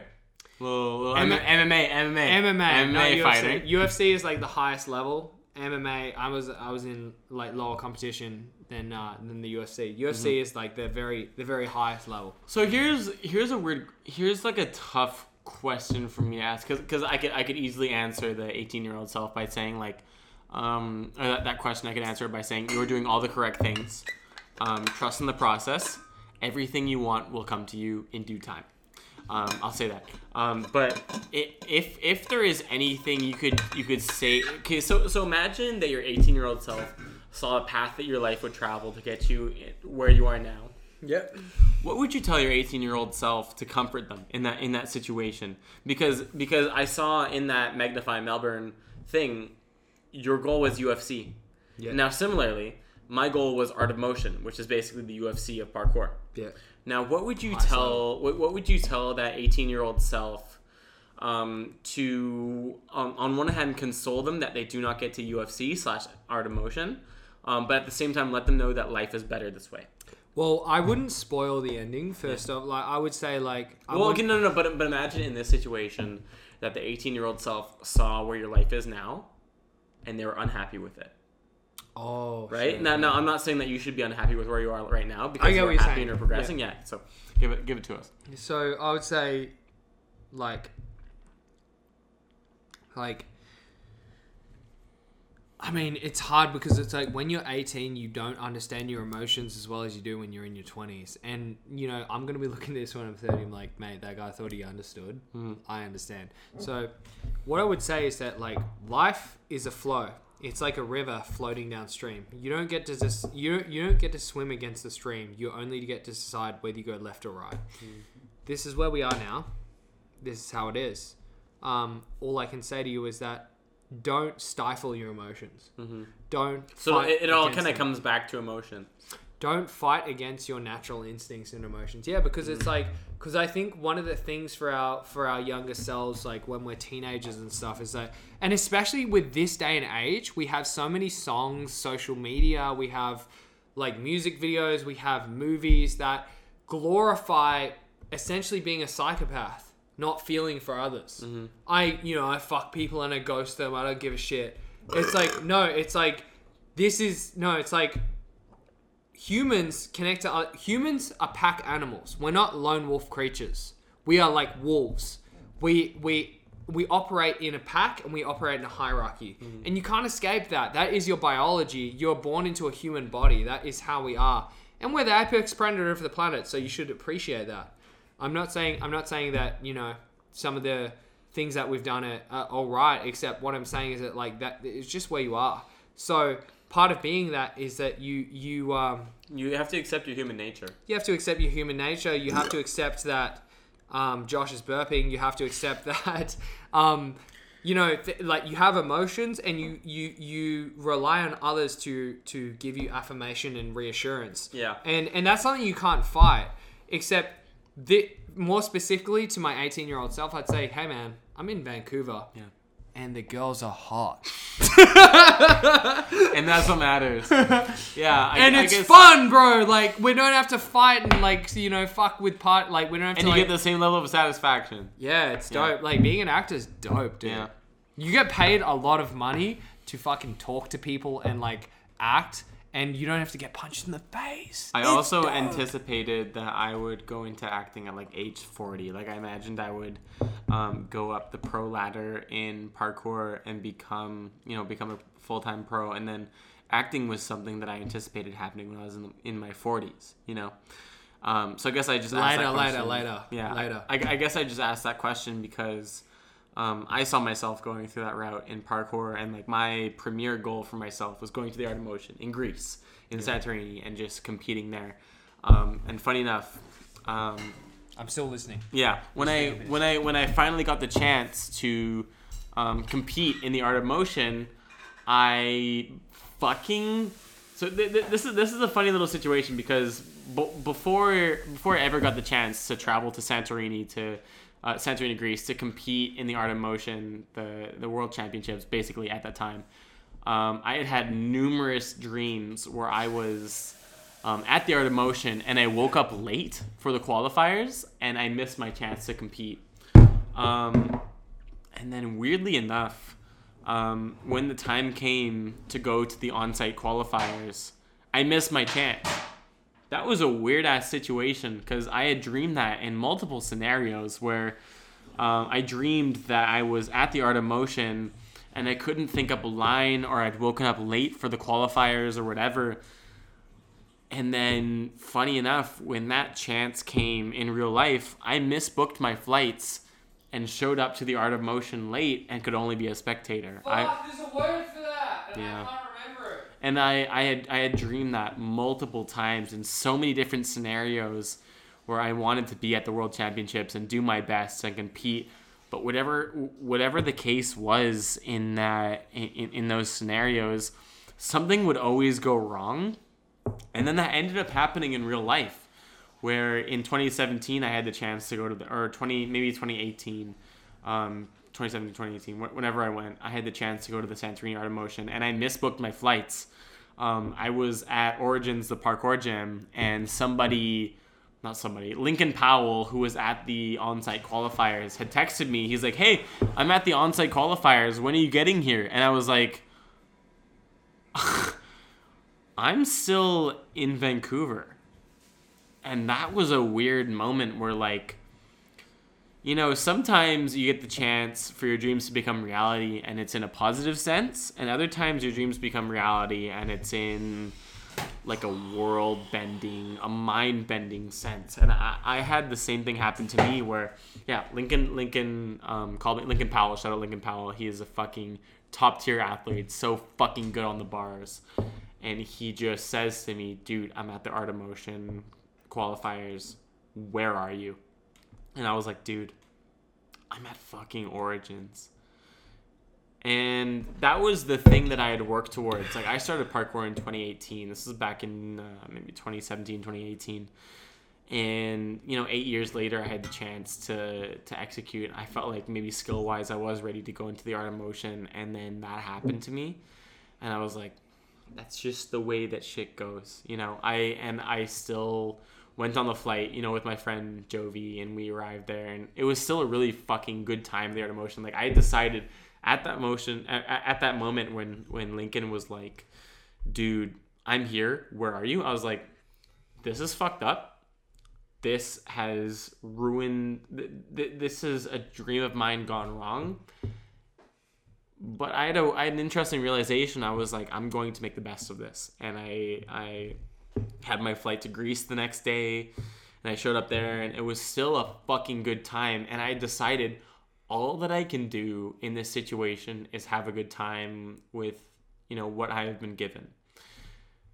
You know, I have I have reached this dream position of mine which has happened to me before. Like I have reached this level that I've always aspired to and and in some situ- in, in some ways felt not ready for it or felt like something has gone wrong and I had decided, perhaps due to my meditation training or due to whatever, all that I could do was accept that. All that I could do was understand this is the way that life is going. I can choose to make the best of it, or I can dwell on this for the rest of my life because there are people I have seen who have dwelled on their dreams going the wrong direction, and that is their life. I mean, that's annoying to listen to as well. Like people like, oh yo, I used to be a I used to be an actor once. I did like three lines in in uh, the 100. And I just want those people to shut the fuck up. yeah. I just want those people to shut the fuck up because I have done background. Like when I, when I was in when I was in Alberta, where the film industry is small, and I had talked to other background actors who had talked about their attempts in the background industry and trying to make their way up through the acting industry and trying to become you know bigger actors and not becoming successful. And they were like, "Yeah, this dream just didn't work." And I was like, "Shut the fuck up."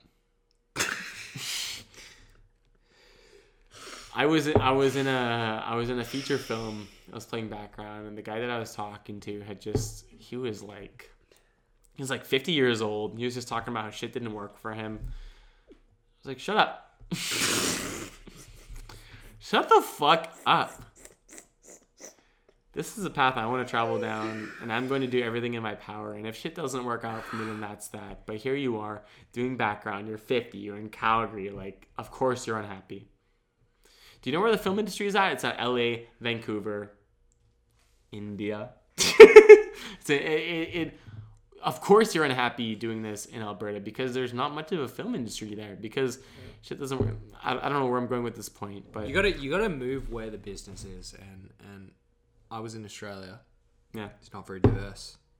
They like a like I, I've said this many times in many different iterations, but I'm going to say on this podcast. When I was auditioning uh, In for those- Australia? yeah. For those of you who don't know, a breakdown is what the characters they need. they tell you about the characters they Yeah, need in so- the breakdown. Give us a, tell us about the breakdown. Say, for example, they were casting this podcast, right? They would say, "Oh, we need uh, Caucasian male and an Hello. Asian or ethnically ambiguous male uh, to do a podcast." Mm-hmm. In uh, the breakdowns in Australia, it was just like Caucasian, Caucasian, Caucasian, Caucasian, Mm-hmm. um, and then they would have like one open ethnicity role. And I just realized like it's going to be very difficult to make a career here if I do want to be an actor. Hmm. So I just had to move to where there is work. Uh, America, there's a lot of work, but the visas are very difficult. So and you, you moved to to America first, right? You moved to didn't, didn't you go to LA first? I did go to LA. That Yeah. was for that was for a training course. I was doing a bunch of acting stuff there. So how, how did tell me tell me about your LA experience because to me that's like a blip in the experience of Dan. Yeah. Like I don't I don't know much about it aside from the fact that like things didn't quite go the way that you wanted there, and then you weren't. I don't know. You, you, you, you thought maybe Vancouver was a better option for you. That's all I know. Um, so essentially, um, I had uh, auditioned for this um, like course. Uh, it was like a training course.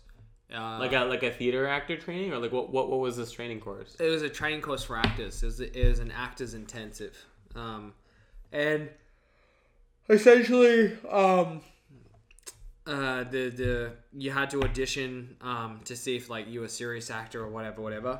And I got in, and there was just me and a selection of twelve others that went to LA, and um, So did you audition for this course? Yes. Um, I auditioned for it, and me and 12 other actors went to LA that made the cut. And uh, we we met a bunch of casting directors. We did a bunch of, we memorized three scripts a day to perform to different casting directors multiple times a day. And that was, and then at the end of the course, uh, I got an offer from an agency, but um, in that agency, they were like, well, if you don't have your American visa or your green card, like we can't really help you or your O1 visa. And for those of you who don't know, um, that's essentially like your ability to work in uh, legally work in America. And Completely reliant on having a visa. yeah, it's completely like you, because I've heard of actors going from Vancouver to um, LA and doing auditions and stuff, perhaps winning, winning a role, but then at the end of the day, they're like, "Do you have an American visa?" And they're like, Yeah. no." They're like, "Well, why the fuck did you do, did you do this?" Yeah, I'm. I'm not going to name the production, but I did like I like got cast in a production recently that was that was supposed to be shooting in Fiji, and then Another one. it got and then it got um and and because of COVID they retracted it to LA or uh, Vegas actually, and then It makes somewhat sense, but and then they're like, oh, because you don't have an American visa, you can't work here. So Yeah. essentially, that was my experience in LA. I did a bunch of training, and then they asked if I had a visa and I didn't have one, and then uh, Canada isn't as strict, so I came to Canada and started. Can you talk about it? Did you sign an NDA? Do you feel like it would? I signed an NDA, career? but the, the show's out. But like, I just don't, I just don't want to seem like bitter about it. You know what I mean? It's a well-known show. It's a well-known show. Yeah. Um, but he wa- he was he was a very high ca- he was a, a very high probability candidate, and then he was snubbed shortly of of going and doing it just because of the way that COVID um, has gone. Yeah, but the thing is that you can't be bitter about the stuff. Like what I, I think the the whole point why I engaged in this is like um and taking it from your parkour store is to like it's like life as I said is before is like a river. It just flows downstream. You cannot you cannot. You can choose to like you cannot- waste your energy swimming against it, or you can Yes. swim with it. or you can just swim with it. It's like Yeah. okay, Or you can you can float with it. You don't have to swim with it. If it's, Yeah. you know you can you can go faster if you swim with it, but but you can choose to flow with it, or you can choose to try and alter the course. But either way, that is the way that life will flow. Right? Yeah, it's like it's like life has taken you to Shit's Creek. Okay, I can choose left. I can choose right. I can't choose away from Shit's Creek. yeah. and that's just what you got to do. Mm-hmm. Um, Yeah, so pee yeah, again. Give, give the viewers a little something on that. Tell them about Shit's Creek. yeah. Um, I was hoping Josh wouldn't go away because I got to hiccup a lot. I've got to yawn a lot, and that that makes it difficult to transmit information. This is gonna be the longest podcast in in, in my history of, of, of the Of podcasts. Joey podcast. Yeah. But like, I feel like we're, we're about an hour and a half in. We're reaching a really interesting and honest point. Mm. I like I to going. Christmas I want the special. On the wall. It's to keep recording. I feel like we reached a really interesting point of honesty. Yeah, it's it's uh it's a Christmas special, truly. Um, and it's cool that we have this forum to uh blabber thoughts to potentially eight viewers. Yeah. Um, in terms of reaching your goals and all that, and you know things not ending up in the way that you want, I've talked about my experience with Team Farang in a multitude of settings and have had a variety of, of lenses on it. You know, I think I think a lot of them have been just like um, either this was a, a tough experience and I grew from it. Um, I think in some settings I've had a, a, a negative lens on it, in some settings I've had a positive lens on it. At the end of the day, it's an experience that I had where um, Team Farang in parkour, um, before Storror, they were like the premier parkour team. They were like the main, like when you think of parkour, you think of Team Farang. Yeah. Um, they were the team that came up and inspired me the most, and my goal at the end of the day was to just hang out with them. That was my my life goal, hang out with them. and then, as soon as that became a possibility, and you know, think things, my, my hard work paid off, and you know, strat- network strategy, networking strategies I had paid off. As soon as that happened, and, and then other possibilities opened up for me, hanging out wasn't enough and then um, you know I did finally hang out with them. and It was the dopest shit, and I am so fucking grateful for this. There's the always that next step. There's always, There's that always next that step. next step. That's how and humans work. We are just biologically wired to be like, that's the next step. And if, and hey, if you don't have a next step, you're fucked. Just growing up in a in a, a capitalist society where things are uh, engineered towards always escalating, Yeah. towards towards always getting the next best thing.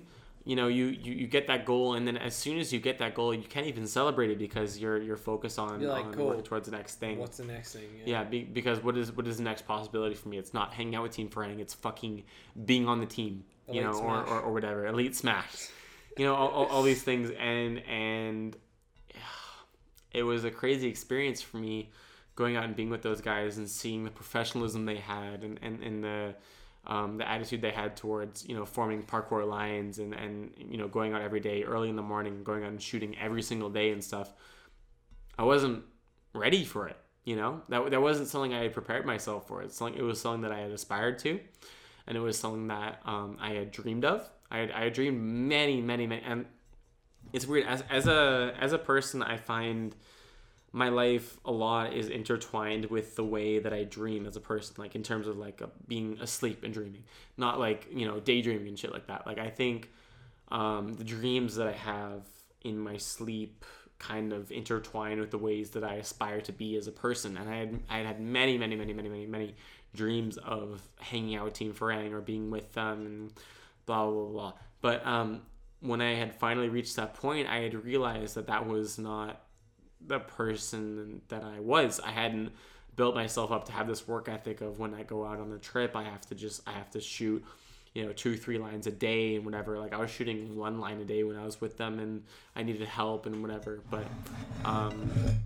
yeah, that was uh, that was a really interesting trip because I learned a lot about what it takes to be a, a professional parkour athlete, and I didn't see that um, reflected in my own practice. It wasn't something I felt prepared for because, um, you know, content constant content creation. Like the same with tiktok same with instagram same with youtube. It's like the demand is just so high. Yeah, it's just so high all the fucking time. Yeah, and doing like I, like I just when I would do a line, like I, I would do like one line, and I wouldn't. I, I don't want anyone anyone's help for it. I just want to go out and do something creative in one spot, and then that's that for the day. If I if I go out and shoot, if I shoot one line, then that's that. But a lot of parkour teams and a lot of people, just the way that they train, that they're re- they're ready to go out and shoot numerous lines a day, and they're ready to just constantly create.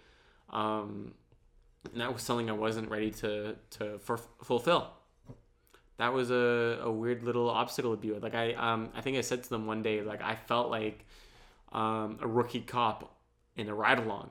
Like I felt like I was I was kind of watching how the real cops do it, and I was like, holy shit, every day because those guys were really the real deal. They're ready to go out and do that shit, and I thought that that was something that I wanted to aspire to. And watching watching them really execute on that on that uh, execute on that, I was like, holy shit, these guys are the real deal.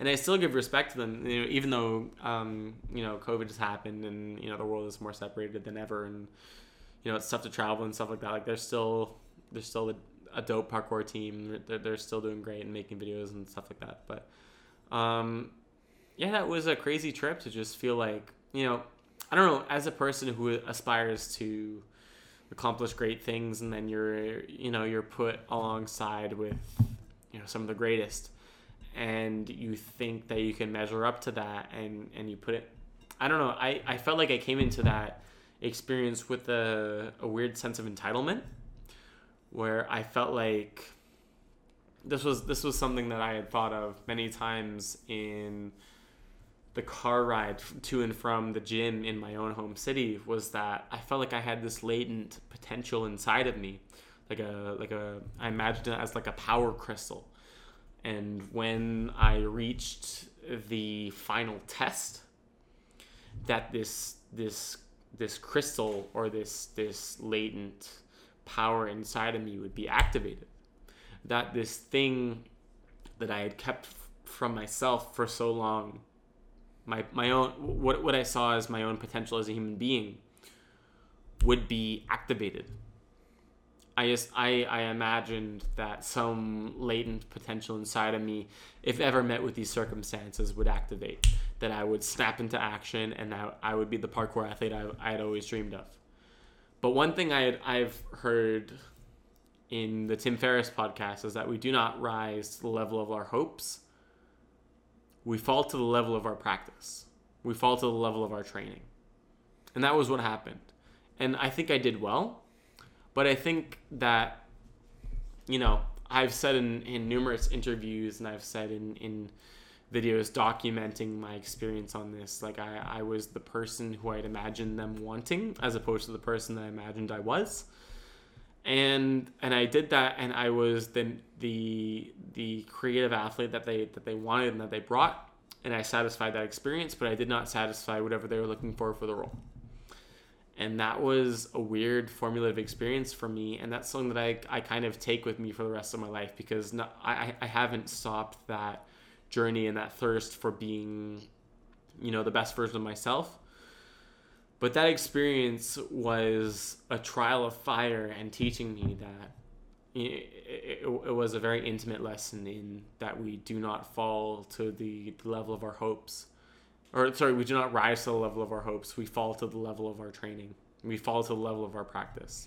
My coach always used to say that. He used to say um, or we do not rise to the level of our hopes. We fall to the level of our training. He used to say you fight how you train. Yeah. And people would say, "Oh no, trust me, like I'm I'm puffed out today, but like when I fight, I'll be better." Mm. And he's like, "All right, you well, won't. If you if you if you when you fight, you'll be better, and you know, coarse language, warning for the audience, but it's We've been swearing this whole time. It, it is what it is. But like he said to this guy, he's like, I'm gonna I'm gonna go to your home and I'm gonna rape your wife. Well, He's like, so what are you gonna do? someone's like a like a a, a fighter said that to you. No, my coach said that to it to one of his uh his his people that he was training. So he was trying to put them in a scenario where they were activated, like their fight or flight Yeah. was fully activated. Yeah, he was trying to fully activate. He's like, oh, you, flight." when you fight, you're gonna do it. Okay, Yeah. well, you're puffed right now. Just want to see his intention If, in if I that. if I go when I'm gonna leave this gym and I'm gonna go home and fucking ruin your family essentially. yeah. And- How would you fight in that scenario? Yeah, and then, and then he- and then the guy's like, and he's like, you know, like you you said when you fight you'd be better. Yeah. This is the- I'm, I just threatened your entire life and your family, and Yeah. you're not doing shit. Yeah. So it's like, yeah, like. At the end of the day, we like to fantasize that you know, as actors, I'll I'll be better in the audition, I'll be better in the fight, I'll be better in whatever it is. But it's like, Train to be the best in that like, situation. where are you gonna pull that from? Yeah. You know what I you think you're gonna pull that from some weird void where your potential is waiting for you, Yeah. but you are the person in control of creating that potential. That's what we don't like to. That's what we don't like to accept as as as humans. I there, feel there is like- no potential that you're holding away from yourself. There is only the potential you are creating for yourself. The, the potential that you create through hard work. We all like the hidden reality. Hmm. We all like the fantasy story. We all like the. You know what? Um, like I've never met a girl that has clicked with me, but like there's gonna be this one girl that I'm gonna meet at a bar and we're gonna live happily ever. No, No. like you have to go out there and find them. Yeah. You have to. You have to go there and put out the work. You, you, you, have, you have to swing. You gotta swing Yeah, and you gotta gotta- miss. You gotta so you gotta take a shot. You gotta like you gotta you gotta put yourself and that like that's kind of like the the message I feel is that like with your story, with my story, at the end of the day, you've got to put yourself. You've got to be vulnerable. You've got to put yourself out there to be rejected. You've got to put yourself out there to lose a fight. Yeah. You've got to put yourself out there to um, disappoint. You know Yeah. whatever it might be like whatever it is, whatever that means in the audience's life, like you have to put yourself out there to um, potentially. There's got to in, in order in order for there to be great gain, there has to be great loss. Is Yeah. essentially what I'm saying. And weirdly, um, and, and and this may sound oddly optimistic or oddly pessimistic to some people. Like, for better or for worse, I have achieved fifty percent of the things that I have amounted to. You know, like my goal was to hang out with Team Farang. I almost joined the team, and I had I they, they flew me out, and we we had four videos together, and that was a premiere experience of my life, and it was very formulative. But part of my other aspirations for parkour was that um, I wanted to compete in the art of motion and I wanted to do well. And then in in the moment where I got the chance to that to, to do that, um, I had robbed myself short of that. Um, and then also, I don't know, real realistically in that scenario, I don't I, I don't know if I would have made it to to finals. I don't know if I would have made it into the competition, but um, I don't know. The the the bottom line is that when you're young, even even when you are old, you believe you have some latent potential that you have not activated, but you you need to form that in your practice. Hmm. that is something that you must make for yourself to assist you through the hell of whatever these trials are because I went in and out, in and out with my motivation for training and you know I felt in and out of love and I I had days where I didn't want to train and I had to go and I had to go and drill things or whatever. And there are modern translations for that for me with comedy and with acting and things like that. At the end of the day again you do not rise to the level of your hopes. You fall to the level of your training. And that and that seems pessimistic now but if you raise your training to the premier level of what you're doing you raise your standard you raise your um, you, you raise the standard for yourself to that you will be able to fulfill that otherwise if you're holding withholding your potential for when your time comes you will not be ready A lot of people like to think they're withholding their potential, but really, it that is their full depen- potential uh, with fear. So you just have to remove the fear. Mm-hmm. Um, but yeah, it's interesting. It's like Everyone likes to like, for example, this is the typical thing. I don't believe there's a single person in the audience that hasn't heard this before. Um, oh, I'm smart. I just don't try. Smart people Um, who do not apply themselves. Now, I'm not saying that you're not smart because I don't believe academics is every single intelligence.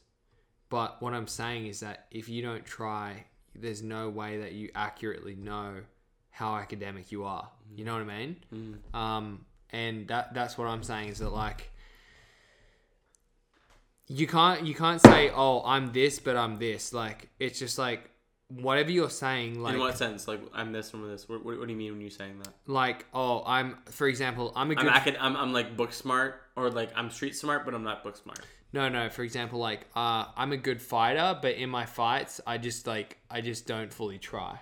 I'm a good. I'm smart, but I just So don't what, what do you think? What do you think drives people to not try in those situations? Like they think they're a smart fighter. Fear. They're in a they're in a life or death situation. that- that's you're not gonna die in a fight, but it does feel like a life or death situation. That- I'd imagine. Well, that's what I'm saying is that like people people have this people have this fear that it's like if I try 100%, then there are no excuses left Mm. when I fail. If I fail. Like you you are met with your own insignificance if you do fail in that situation where you do apply yourself 100%. You're afraid if you do apply yourself 100% that it won't be enough. Yeah, that's what I'm saying is that like true failure is when you put 100% in and you get 0% back and you're like I fuck like I'm just not enough. So let's let's ground the situation in reality. Is there a situation where you do put 100% in and you get 0% back? Um Like I, I immediately my mind travels to the audition um, Yep. realm where okay, so you do think you get 0% back. You you put your heart and soul into sending an audition, you get 0% back. But however, however, you do gain the experience of having put in that work for an audition. that's a positive mindset. Some people don't have that mindset. For example, I'm using the most uh, relatable example is like some people say, "Oh yeah, I scored 70% in the exam, but I didn't try." Mm-hmm. It's just like Why? I mean, well, you did try. That is your hundred percent. Your hundred percent is is eighty percent. If you try to if you try to hundred percent, like, I mean, that is your that's your version of hundred percent. If you and the thing is that some people deliberately try eighty percent because it's like, if you try hundred percent in Some the people are afraid exam, of failure. yeah, if you try hundred percent in the exam and you score seventy percent, you know that truly you are a seventy percent student at this very time. Mm-hmm. Um, and some people are scared of that. So That's peop- what I'm some people see that as a reflection on who they are as a person permanently, as opposed to seeing that as a reflection on who they are as a person, or uh, in terms of the the work and the progress they have achieved in that moment. You know, they see that as uh, an all-encompassing image of who they are as a person in that moment or uh, forever. I think that um, it's a it's a reality that is reoccurring. It's not just it's like I heard this stupid quote once, and I still think it's fucking stupid, regardless of what I'm about to say. Is that like one? There's a fear of failure, but there's also a fear of like how great you could actually be. I think I think that that fear is greater than the fear of failure. It's like is the fear of how great you could actually be, and that that that, that seems complicated for people to contemplate because, um, the, you know, obviously you want to be the greatest version of yourself, um, but that is held back by the amount that you want to try. Oh, am I am I just sipping this? But um, a lot of people don't understand that analogy that you, that the true fear is the person that you could be versus the failure. Here's the thing that I want to say about that is that like I reckon people like oh why would you be scared of the thing that you like the the great you, you could achieve greatness? Well because here's the thing is that like we we as as people enjoy comfort. And the com and and anyone listening the comfort is where you are right now.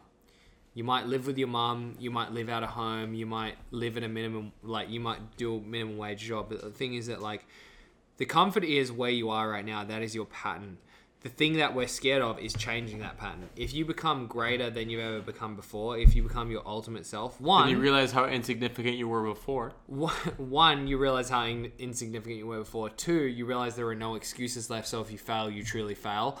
And three, it changes your life. Hmm. Think about this. Like a lot of people think, oh, being rich and famous would be great. If you are rich and famous, the whole world is paying attention to you. Every single mistake you make, people are watching. Pause that thought. This is wrapping up the podcast. Um, you can see my heart beating. We need to wrap up the podcast. Can you can you see my heart beating, dude? No. whatever. Um, so what I'm saying is that, um, like, so I've given you the the two, three other reasons, whatever I listed, of why you might be scared of achieving your ultimate potential. But the thing is that, like, something I realized is that, like, when if you become everything that you've ever wanted to be, that means that you your life has completely changed. What you every reality as you know it is is completely changing, and and there are going to be people that are out to get you because they, they don't like whatever you're doing, or there's going to be people that say, oh, you used to be like this and that. Do you see on the screen? There's just so much wall on the right hand Oh, I side. see that, I see that, yeah. Keep going, keep going, keep going. Um, but I'm yeah, done. That's that, that. That's what I'm saying is that like, I'm like there are people who push through that, of course, but that that's what I'm saying is that like, yeah, zoom it in. Um, that's what I'm saying is that like that's one that that those are a couple of the reasons why we may be scared to reach our full potential. Is like I'm not gonna lie, I'd be scared if I did something that was Oscar nomination worthy. I'd be like I'm terrified now. like there are gonna be people out there that hate me just for being successful. You know what I mean? Um, I don't know. yeah. Just Um, in case we didn't audio thing. Talk about the Oscars. Yeah, For but, yourself. but I- I think I think that um, we we all get in this. We're chasing this dream, but it's kind of like a dog chasing a car. When you catch the car, what do you do? You go on to the next thing. Yeah, that that's what that's what you know the the progressive do. But I think a lot of people are just generally scared of of reaching their and I think that's why there's a lot of existential crisis once people finish uni degrees because it's like, oh, cool, you're um a fully qualified clinical psychologist. Go do go be a clinical psych, and you're like, shit, do I really want to be that? One of my friends was a master physio. He did his masters in physio, and then he was like, I did my masters in physio and realized that's not what I want to do. Mm. You know, That's And a crazy that- realization. yeah, and it's like society, society, your family, everything encourages you to do that. Yeah. And when you achieve that goal, you're like, shit, what about me? I don't want to do this though. And I feel I feel like that's the same with like reaching our ultimate potential is like that's one of the scary things. It's like you to the audience, are you living the dream are you living the life or the reality that you really want to live? And if you achieve that goal, are you going to be happy or are you going to be resentful or are you going to be scared like So I guess there's there's two points I want to say to that. One is that yes, the goal changes, um, and and it forever will continue to move down the line, um, but that doesn't make it any less worth it.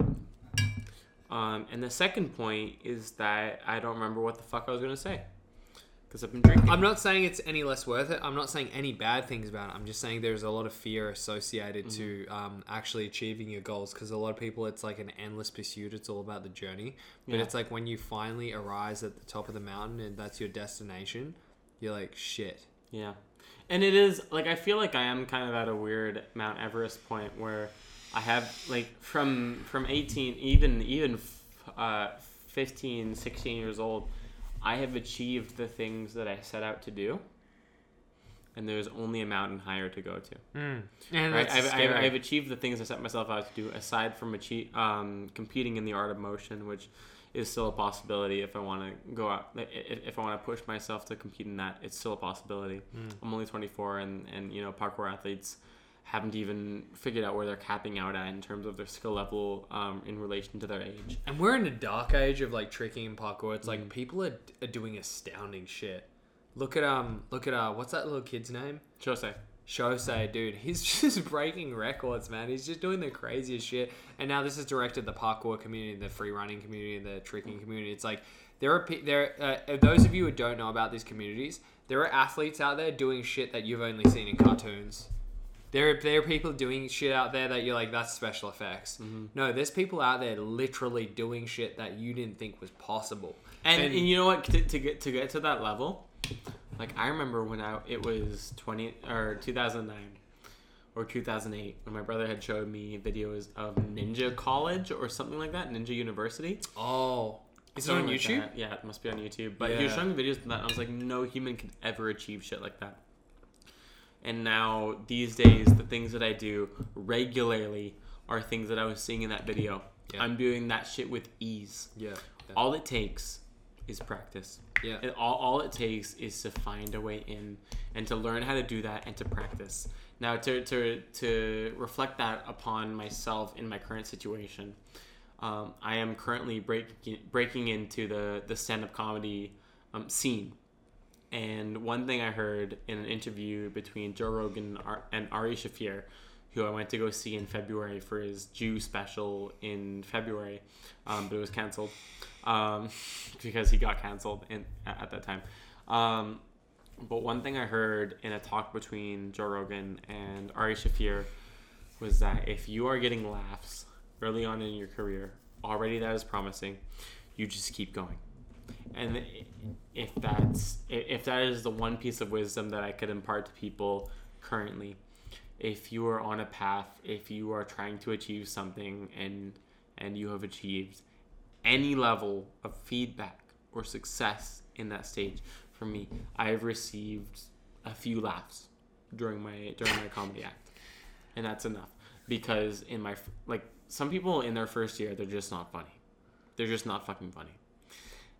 Good realization. I I've You're a had a few loser, laughs. You're a fucking Realization. loser, mate. but um, you know, when when when you have discovered some level of promise in in whatever career path you have decided to take, stick with it. You give it a few years, and things will start to change. You know, I want to be an open micer, and then I want to be a doorman, a headliner, or sorry, a doorman, uh, an MC, a headliner, a road comic, a stadium, whatever the fuck the jump is to being a stadium comic. I want to do that. And I heard this in the podcast. It was that if you know you, you've seen any level of promise in your career, anything that, that is indicating that you have found the right thing, stick with it. Give it time, and you will get there. And I think um, for a person like you that thrusts themselves 110% into everything, that is an uncomfortable reality that many people don't like to face. Is that like the power is actually all in your hands, and um, you don't have any excuses. And trust me, from someone that comes from a disadvantaged background, that's not an excuse either. Like, okay, let's entertain the fact that it is, an excuse. So what? You live your whole life in a shit. you know what I mean? At least you fucking tried. You know what I mean? It's just like so. If you're just gonna say, "Oh, you know, life wasn't fair to me," which it isn't fair to anyone, so what? Your life, your entire life is shit.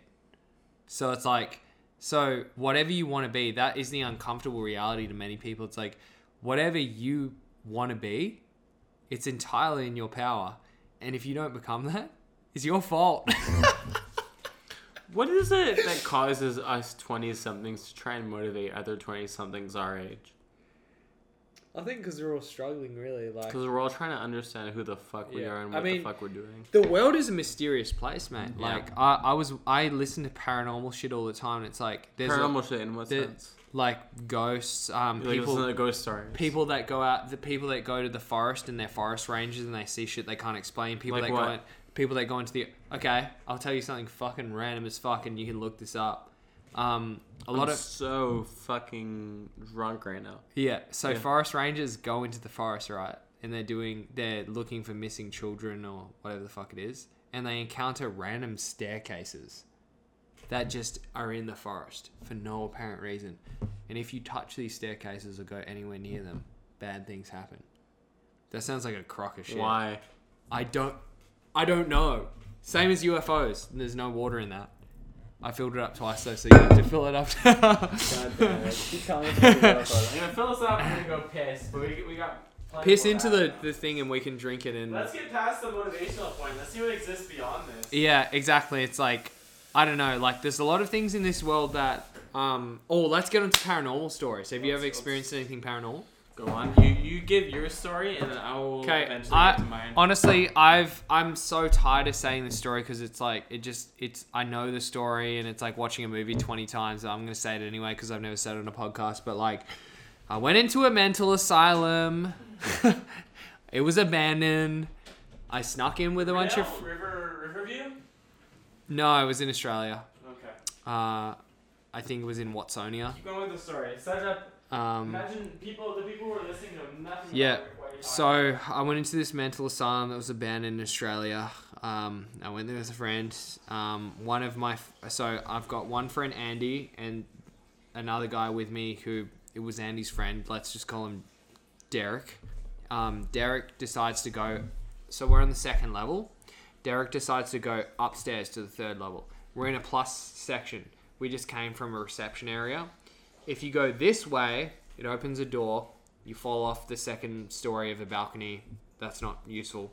If you go this way, it goes deeper into the mental asylum. If you go this way, it goes up to the third story. If you go this way, it goes back out where we came. So me and Andy are like, dude, you go up to the third level. We've been warned many times not to go up to the third level because it's an old building. You could fall through. It's really dangerous. He's like, I want to take some pictures. Go ahead. Fucking goes up on his own. Um, me and Andy are sitting in this in the middle of this section. In front of us, there's about 20 meters uh, of grass. Um, like so, it's like grass and um, vines have grown into the building through the windows, and they're on on the on in the building, and it's deeper into the asylum. Me and Andy are sitting there with our backs facing the second story fall. Like if you go out the door, you just fall. Um, you can have some more if you want. Um, finish that, and then we can start some more. Um, and um, and so me and Andy are sitting there. I think Andy's stoned, and uh, and I'm like, mate, you know what? Like being in this mental asylum, people say, oh, being in an abandoned mental asylum, there's a lot of dead people. It's fucking scary. There's a morgue downstairs. I'm like, whatever, man. I don't. A even- lot of dead people in a, in a mental asylum. Well- do, do people die in a mental asylum? Yeah, because if a, if a mental patient dies, they take them down to the morgue, which is downstairs, and they transport the body to other places. Yeah. Um, Like what? well, they would take them to like the city morgue and then put them in a funeral home, and and it. So so that's not in the the morgue. So what's what what ghosts are there there? No, no. So like people do die. Like it's the same as a jail. If someone dies in a jail, they have to go to a temporary holding area, which is like a morgue, and then they send them, you know, to a funeral home to see their family. So there's an interesting mentality that goes in tandem with that. Is that objects have a memory. Um, that's that's something that um, it's kind of a, a, a- a newer age belief is that objects can kind of contain some form of memory in terms of how they're interacted with. So do you believe that when you're in that situation of exploring that place that you were interacting with some form of, of memory from some form of object memory from that place? I, I, I don't know. I looked through a lot of papers that I found on the ground, and they were all mental patient papers and stuff. And I was like, look, Did you and- find anything shocking?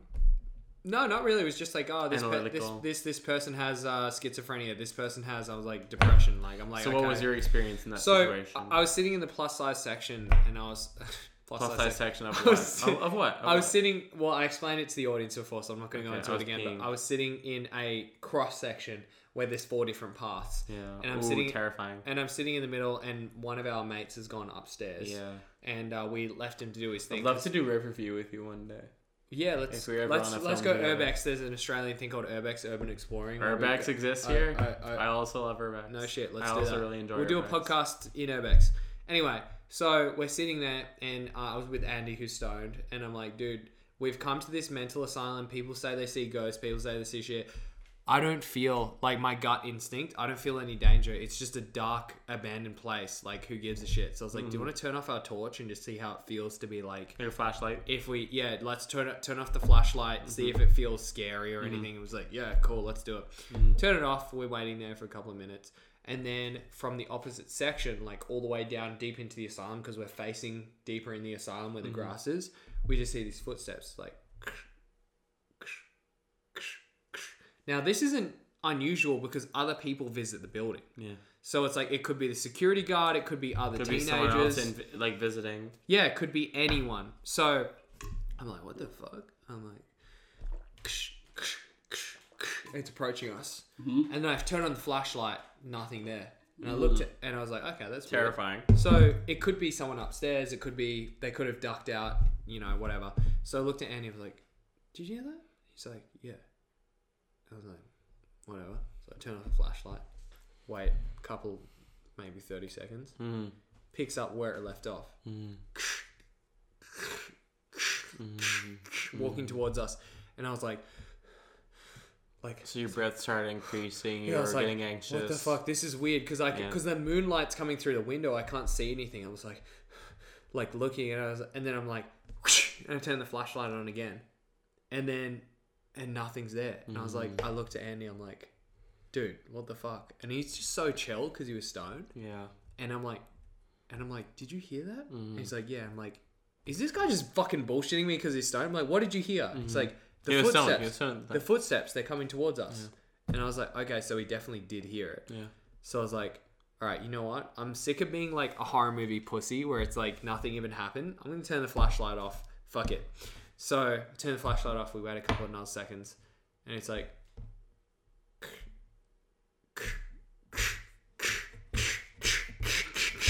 And then we're waiting. So um, I explained to the audience before.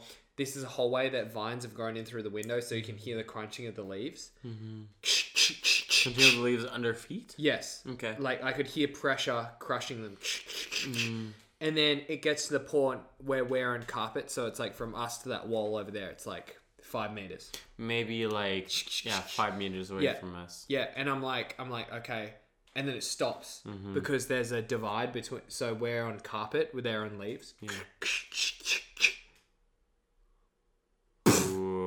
Oh. And I'm like, what the fuck? It's on the couch, and I'm like, I'm shaking. I'm like holding my torch. I'm like, don't turn it, don't turn it on, don't turn it on, don't turn it. And it's like from us to the camera, and I'm like, and I turn the ca- thing So on maybe 'cause like, I'm one meter away. Yeah, I'm one like, meter. I'm like, something's about to harm us, and nothing's there. oh. And I look at Andy. I'm like, dude, why are you not freaked out as me? Like, are you hearing the shit? Because I was Yeah. sober. Yeah. And he's like, yeah. And I was like, what are you fucking hearing? And he's Yeah. like, the footsteps. They're walking towards us. And I was like, Bitch, tell me what the fuck and I was is like, up. I know. And I was just like, do you want to get out of here? And he's like, yeah. yes. And then so we called up to our mate, Derek. I said to the audience, I was like, Derek, he wasn't there.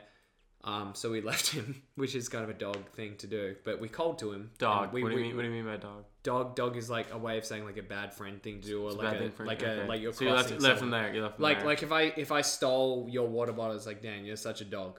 You know what I mean? What do you mean? Stole it. Oh, stole. Okay. Yeah. Um, and he wasn't there, so we left the abandoned asylum. Nothing happened to us or anything. Yeah. I just had this feeling inside. I was like, if that thing gets to us, something bad's gonna happen. You know what Yeah. I mean? Like okay, so in this scenario, a ghost reaches you. What do you? What, what the fuck happens? So, So, so imagine this thing that's walking towards you reaches you. What's your fear that's gonna do to you? this is this is actually something I wanted to share with the viewers because it's like we're also scared of ghosts. Oh, oh, ghost is ghost is lifting this phone and it drops it. If you think about it, any human being who's fucking above the age of five can lift a phone. Like ghosts can't do shit. If you think about it, like oh, I wake up and there's a dark presence at the end of my bed. That's scary, sure. Can it beat you up?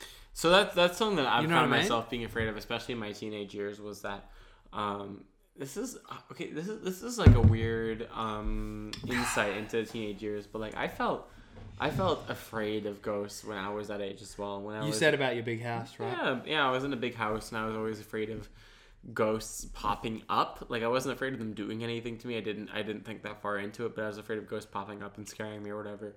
Um, kind of a weird like little schizophrenic fear, but I was I was afraid sometimes when I was in bed um, because I had read this on like Reddit or something or maybe even 4chan um, because I had spent I, had, I spent four years on 4chan between um, 2008 and 2012. So people, some people consider that to be the best years of 4chan in terms of content. 4chan was lit for a little while and like killed was lit for a people and shit. I, I spent I spent four years on B between like the B random the the the random um subreddit between 2008 and 2012. It's like Reddit back in the day. it was Before it was, Reddit took over. It was Reddit unleashed and and there you know there wasn't weird shit like um And they hacked people as well. It's Yeah, fucking it's kind of scary, but Yeah. if you're on their team it's chill. yeah so there was some weird shit that I read on there. Maybe it's, maybe people, people were trying to scare each other or whatever. But there were people who talked about ghosts pulling sheets off of them when they're in bed, and sometimes like I still think about that um, here and there when I'm you know this age now. But that that was something I was really afraid of was.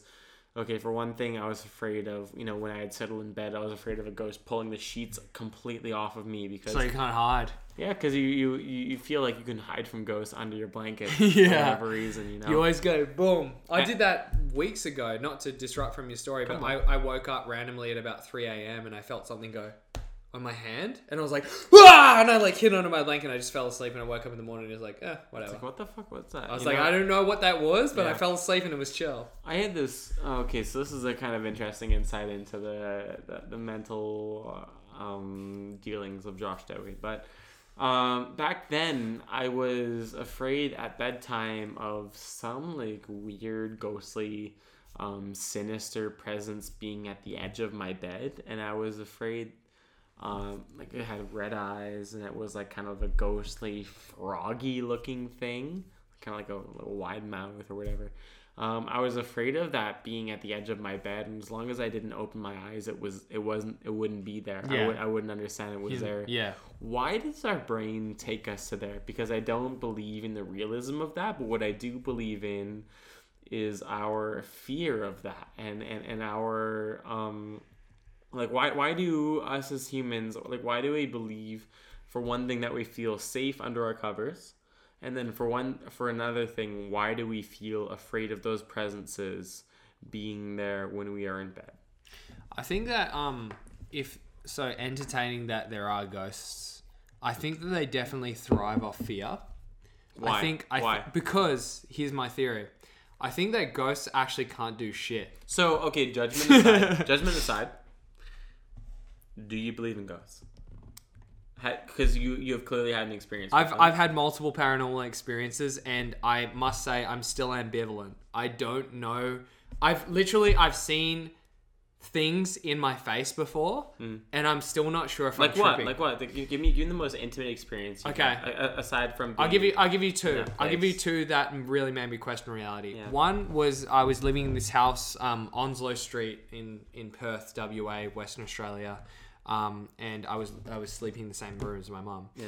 Um, and I was in bed. I woke up randomly again at like 3 a.m. And don't you think you would be comforted by the presence of your mom in that room? I like do. That, that you would be Yeah, protected? I felt protected. Yeah. I woke up randomly, and all this is all I remember. I woke up, I looked over at my mum's sleeping body, and I saw something coming out of it. People are gonna think I'm fucking crazy. I'm just saying this could be a so, dream. you, so you legitimately, as a person, you saw something coming out of her body. Not, not, Yes. not we're, we're not talking, um, like could be because I was. I don't know. Could be because I was half asleep. I'm just saying. could have I'm just- hallucinated it. I'm look. I'm. I'm give, give me give me your account of it because I- pe- I will- people already will take this with a grain of salt. Yeah. They will they will understand that this is your experience. all, I, all. I'm saying, all I'm saying, this is at the age of ten, and I'll tell you one when I was seventeen.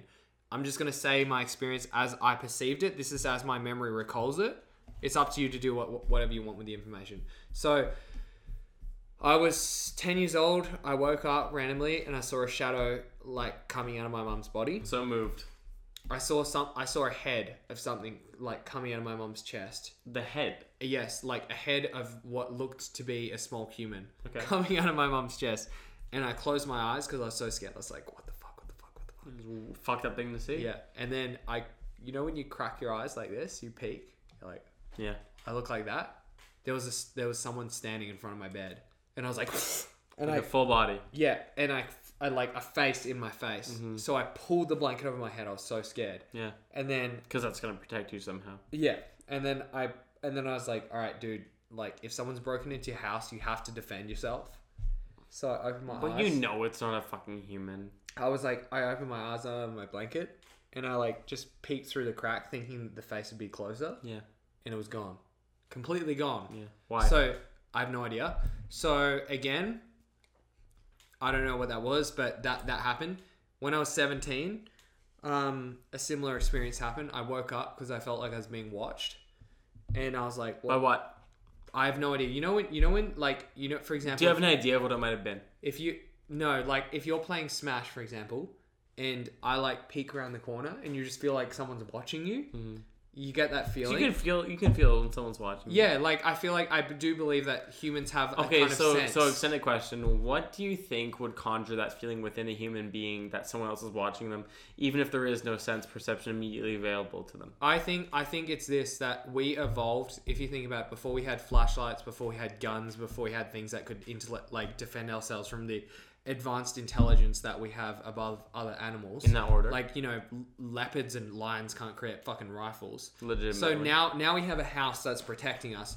When you when we used to live in the bush or like live in fu- nomadically, we had to have a almost like a sixth sense. It's like like for ca- for example, a cat. It's lying on the couch. It's just sleeping. You go to pat it, and it's like. And it like looks at you, and it knows it has this sense that you're about to touch it. Um, so I think that us as human beings, we must have used to being like that. We sleep by a fire, and and a mountain lion comes close, and we're like, ah, what, shit. what is it? Something's watching us. Something Yeah. there's there's danger. There's a presence nearby. So I think that it's it doesn't necessarily have to be dangerous every time, but like you're sleeping, I come into your room, I feel like you're gonna start to come like something's in my room. You know what I mean? Um, so when I was 17, I had this feeling that something was in my room, and usually it's my mom like coming in to just give me a pat on the head or like you know give me a kiss or something. That like was, that was something that happened regularly. yeah, she she used to she used to um because you know I was in my rebellious phase and I wasn't like in the best communications with her, so she used So so you would you would do your rebellious shit, but the, at the end of the day, you would go to bed and sleep, and she would still give you like a kiss goodnight. or yeah yeah she'd she'd come by when I wasn't being a tough rebellious kid and she'd be like love you or something like Yeah. that.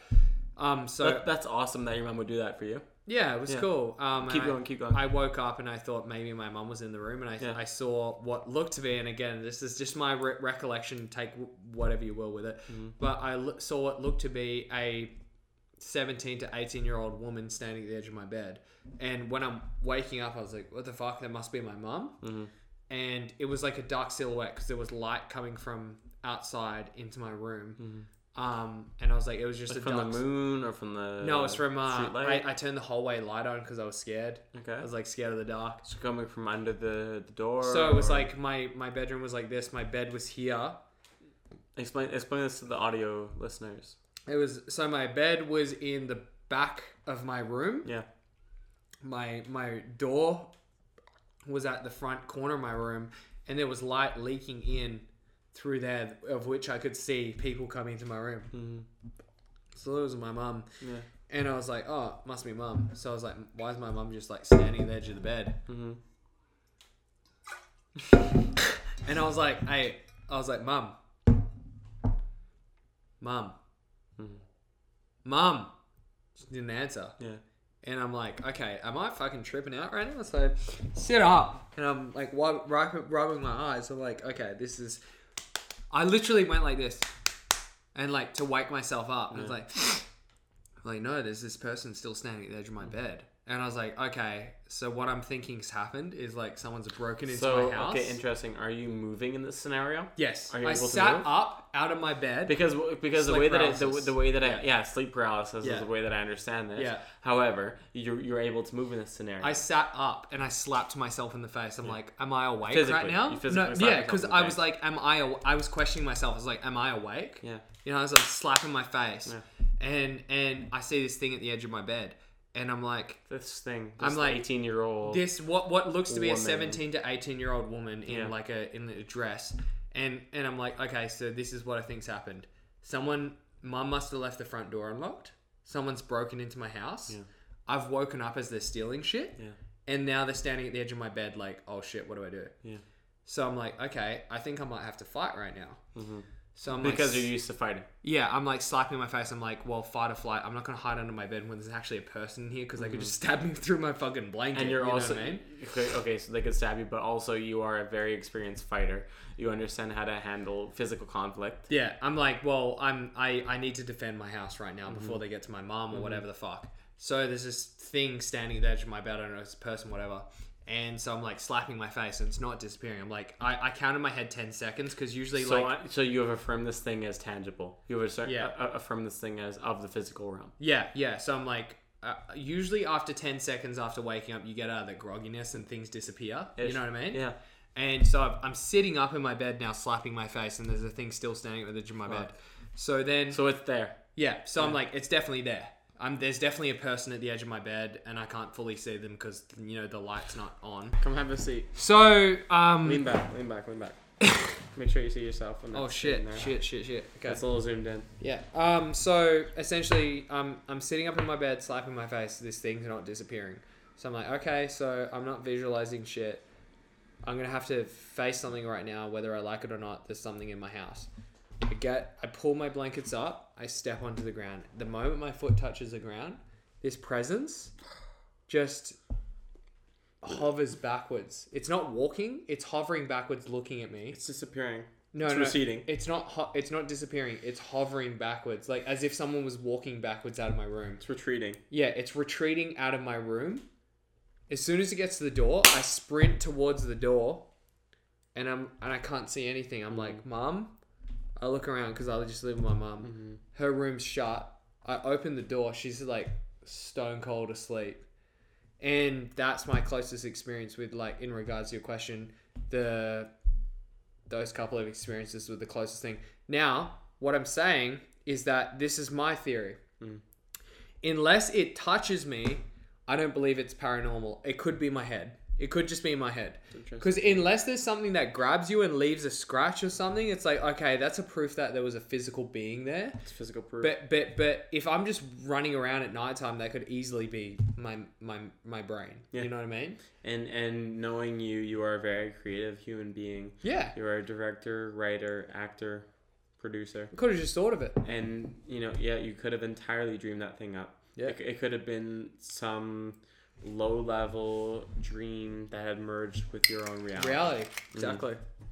yeah i the only experience i have ever had paranormally um i haven't had anything in waking life um as a as a younger man i was afraid of things popping up when I was around Jump my house scares. at nighttime, yeah, jump scares. Um, I think t- movies have taught me to be afraid of things. At Around the corner. Yeah, just, there was this weird thing. There was this weird. There's this. My, my house had many rooms. There was I, I lived in a duplex when I was younger, and there was there was a living room, and then there was a front living room where we would put the couch. Um, this is kind of funny what's going on. Um, but I I had this weird little theory that um, Satan was behind my couch. behind the li- behind the second living room couch. Um, and Got nothing better to do but hide behind your couch. nothing, man, nothing. My mind was just traveling, Yeah. and and that theory was debunked by just weirdly enough getting drunk and moving around my house and being like, "Fuck you, take me." Um, the most paranormal experience I had was um, going to sleep, and I would have these dreams um, in the upstairs bathroom of having some form of an argument with a ghost. Like fuck you! Like I, was- I was like full on like arguing with this ghost. Like get the fuck, get the fuck out of my house! Get the fuck! You are not fucking welcome here! Get the fuck out! Like I was like fucking angry at this ghost. Like do not, do not be here! Do not terrorize my family! Do not like just get, get the fuck out! And and that was that was the extent of whatever paranormal experience I had had in my own home. Just being like get the fuck out because a dream? it was a dream. Right. It was a full on dream. That was my only experience with paranormal, with uh, the the realm of the paranormal.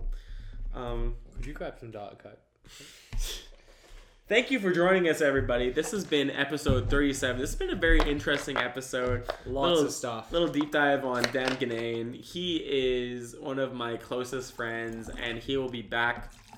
Bet your fucking bottom dollar, unless we have a fucking weird ass argument about Like if I become a ghost, he's gonna not welcome me into his house that's that. because he's Um, racist against ghosts, and that's trans, transparent. transparent. But uh, um, yeah, if uh, if I had my own way, he would be back on this show often.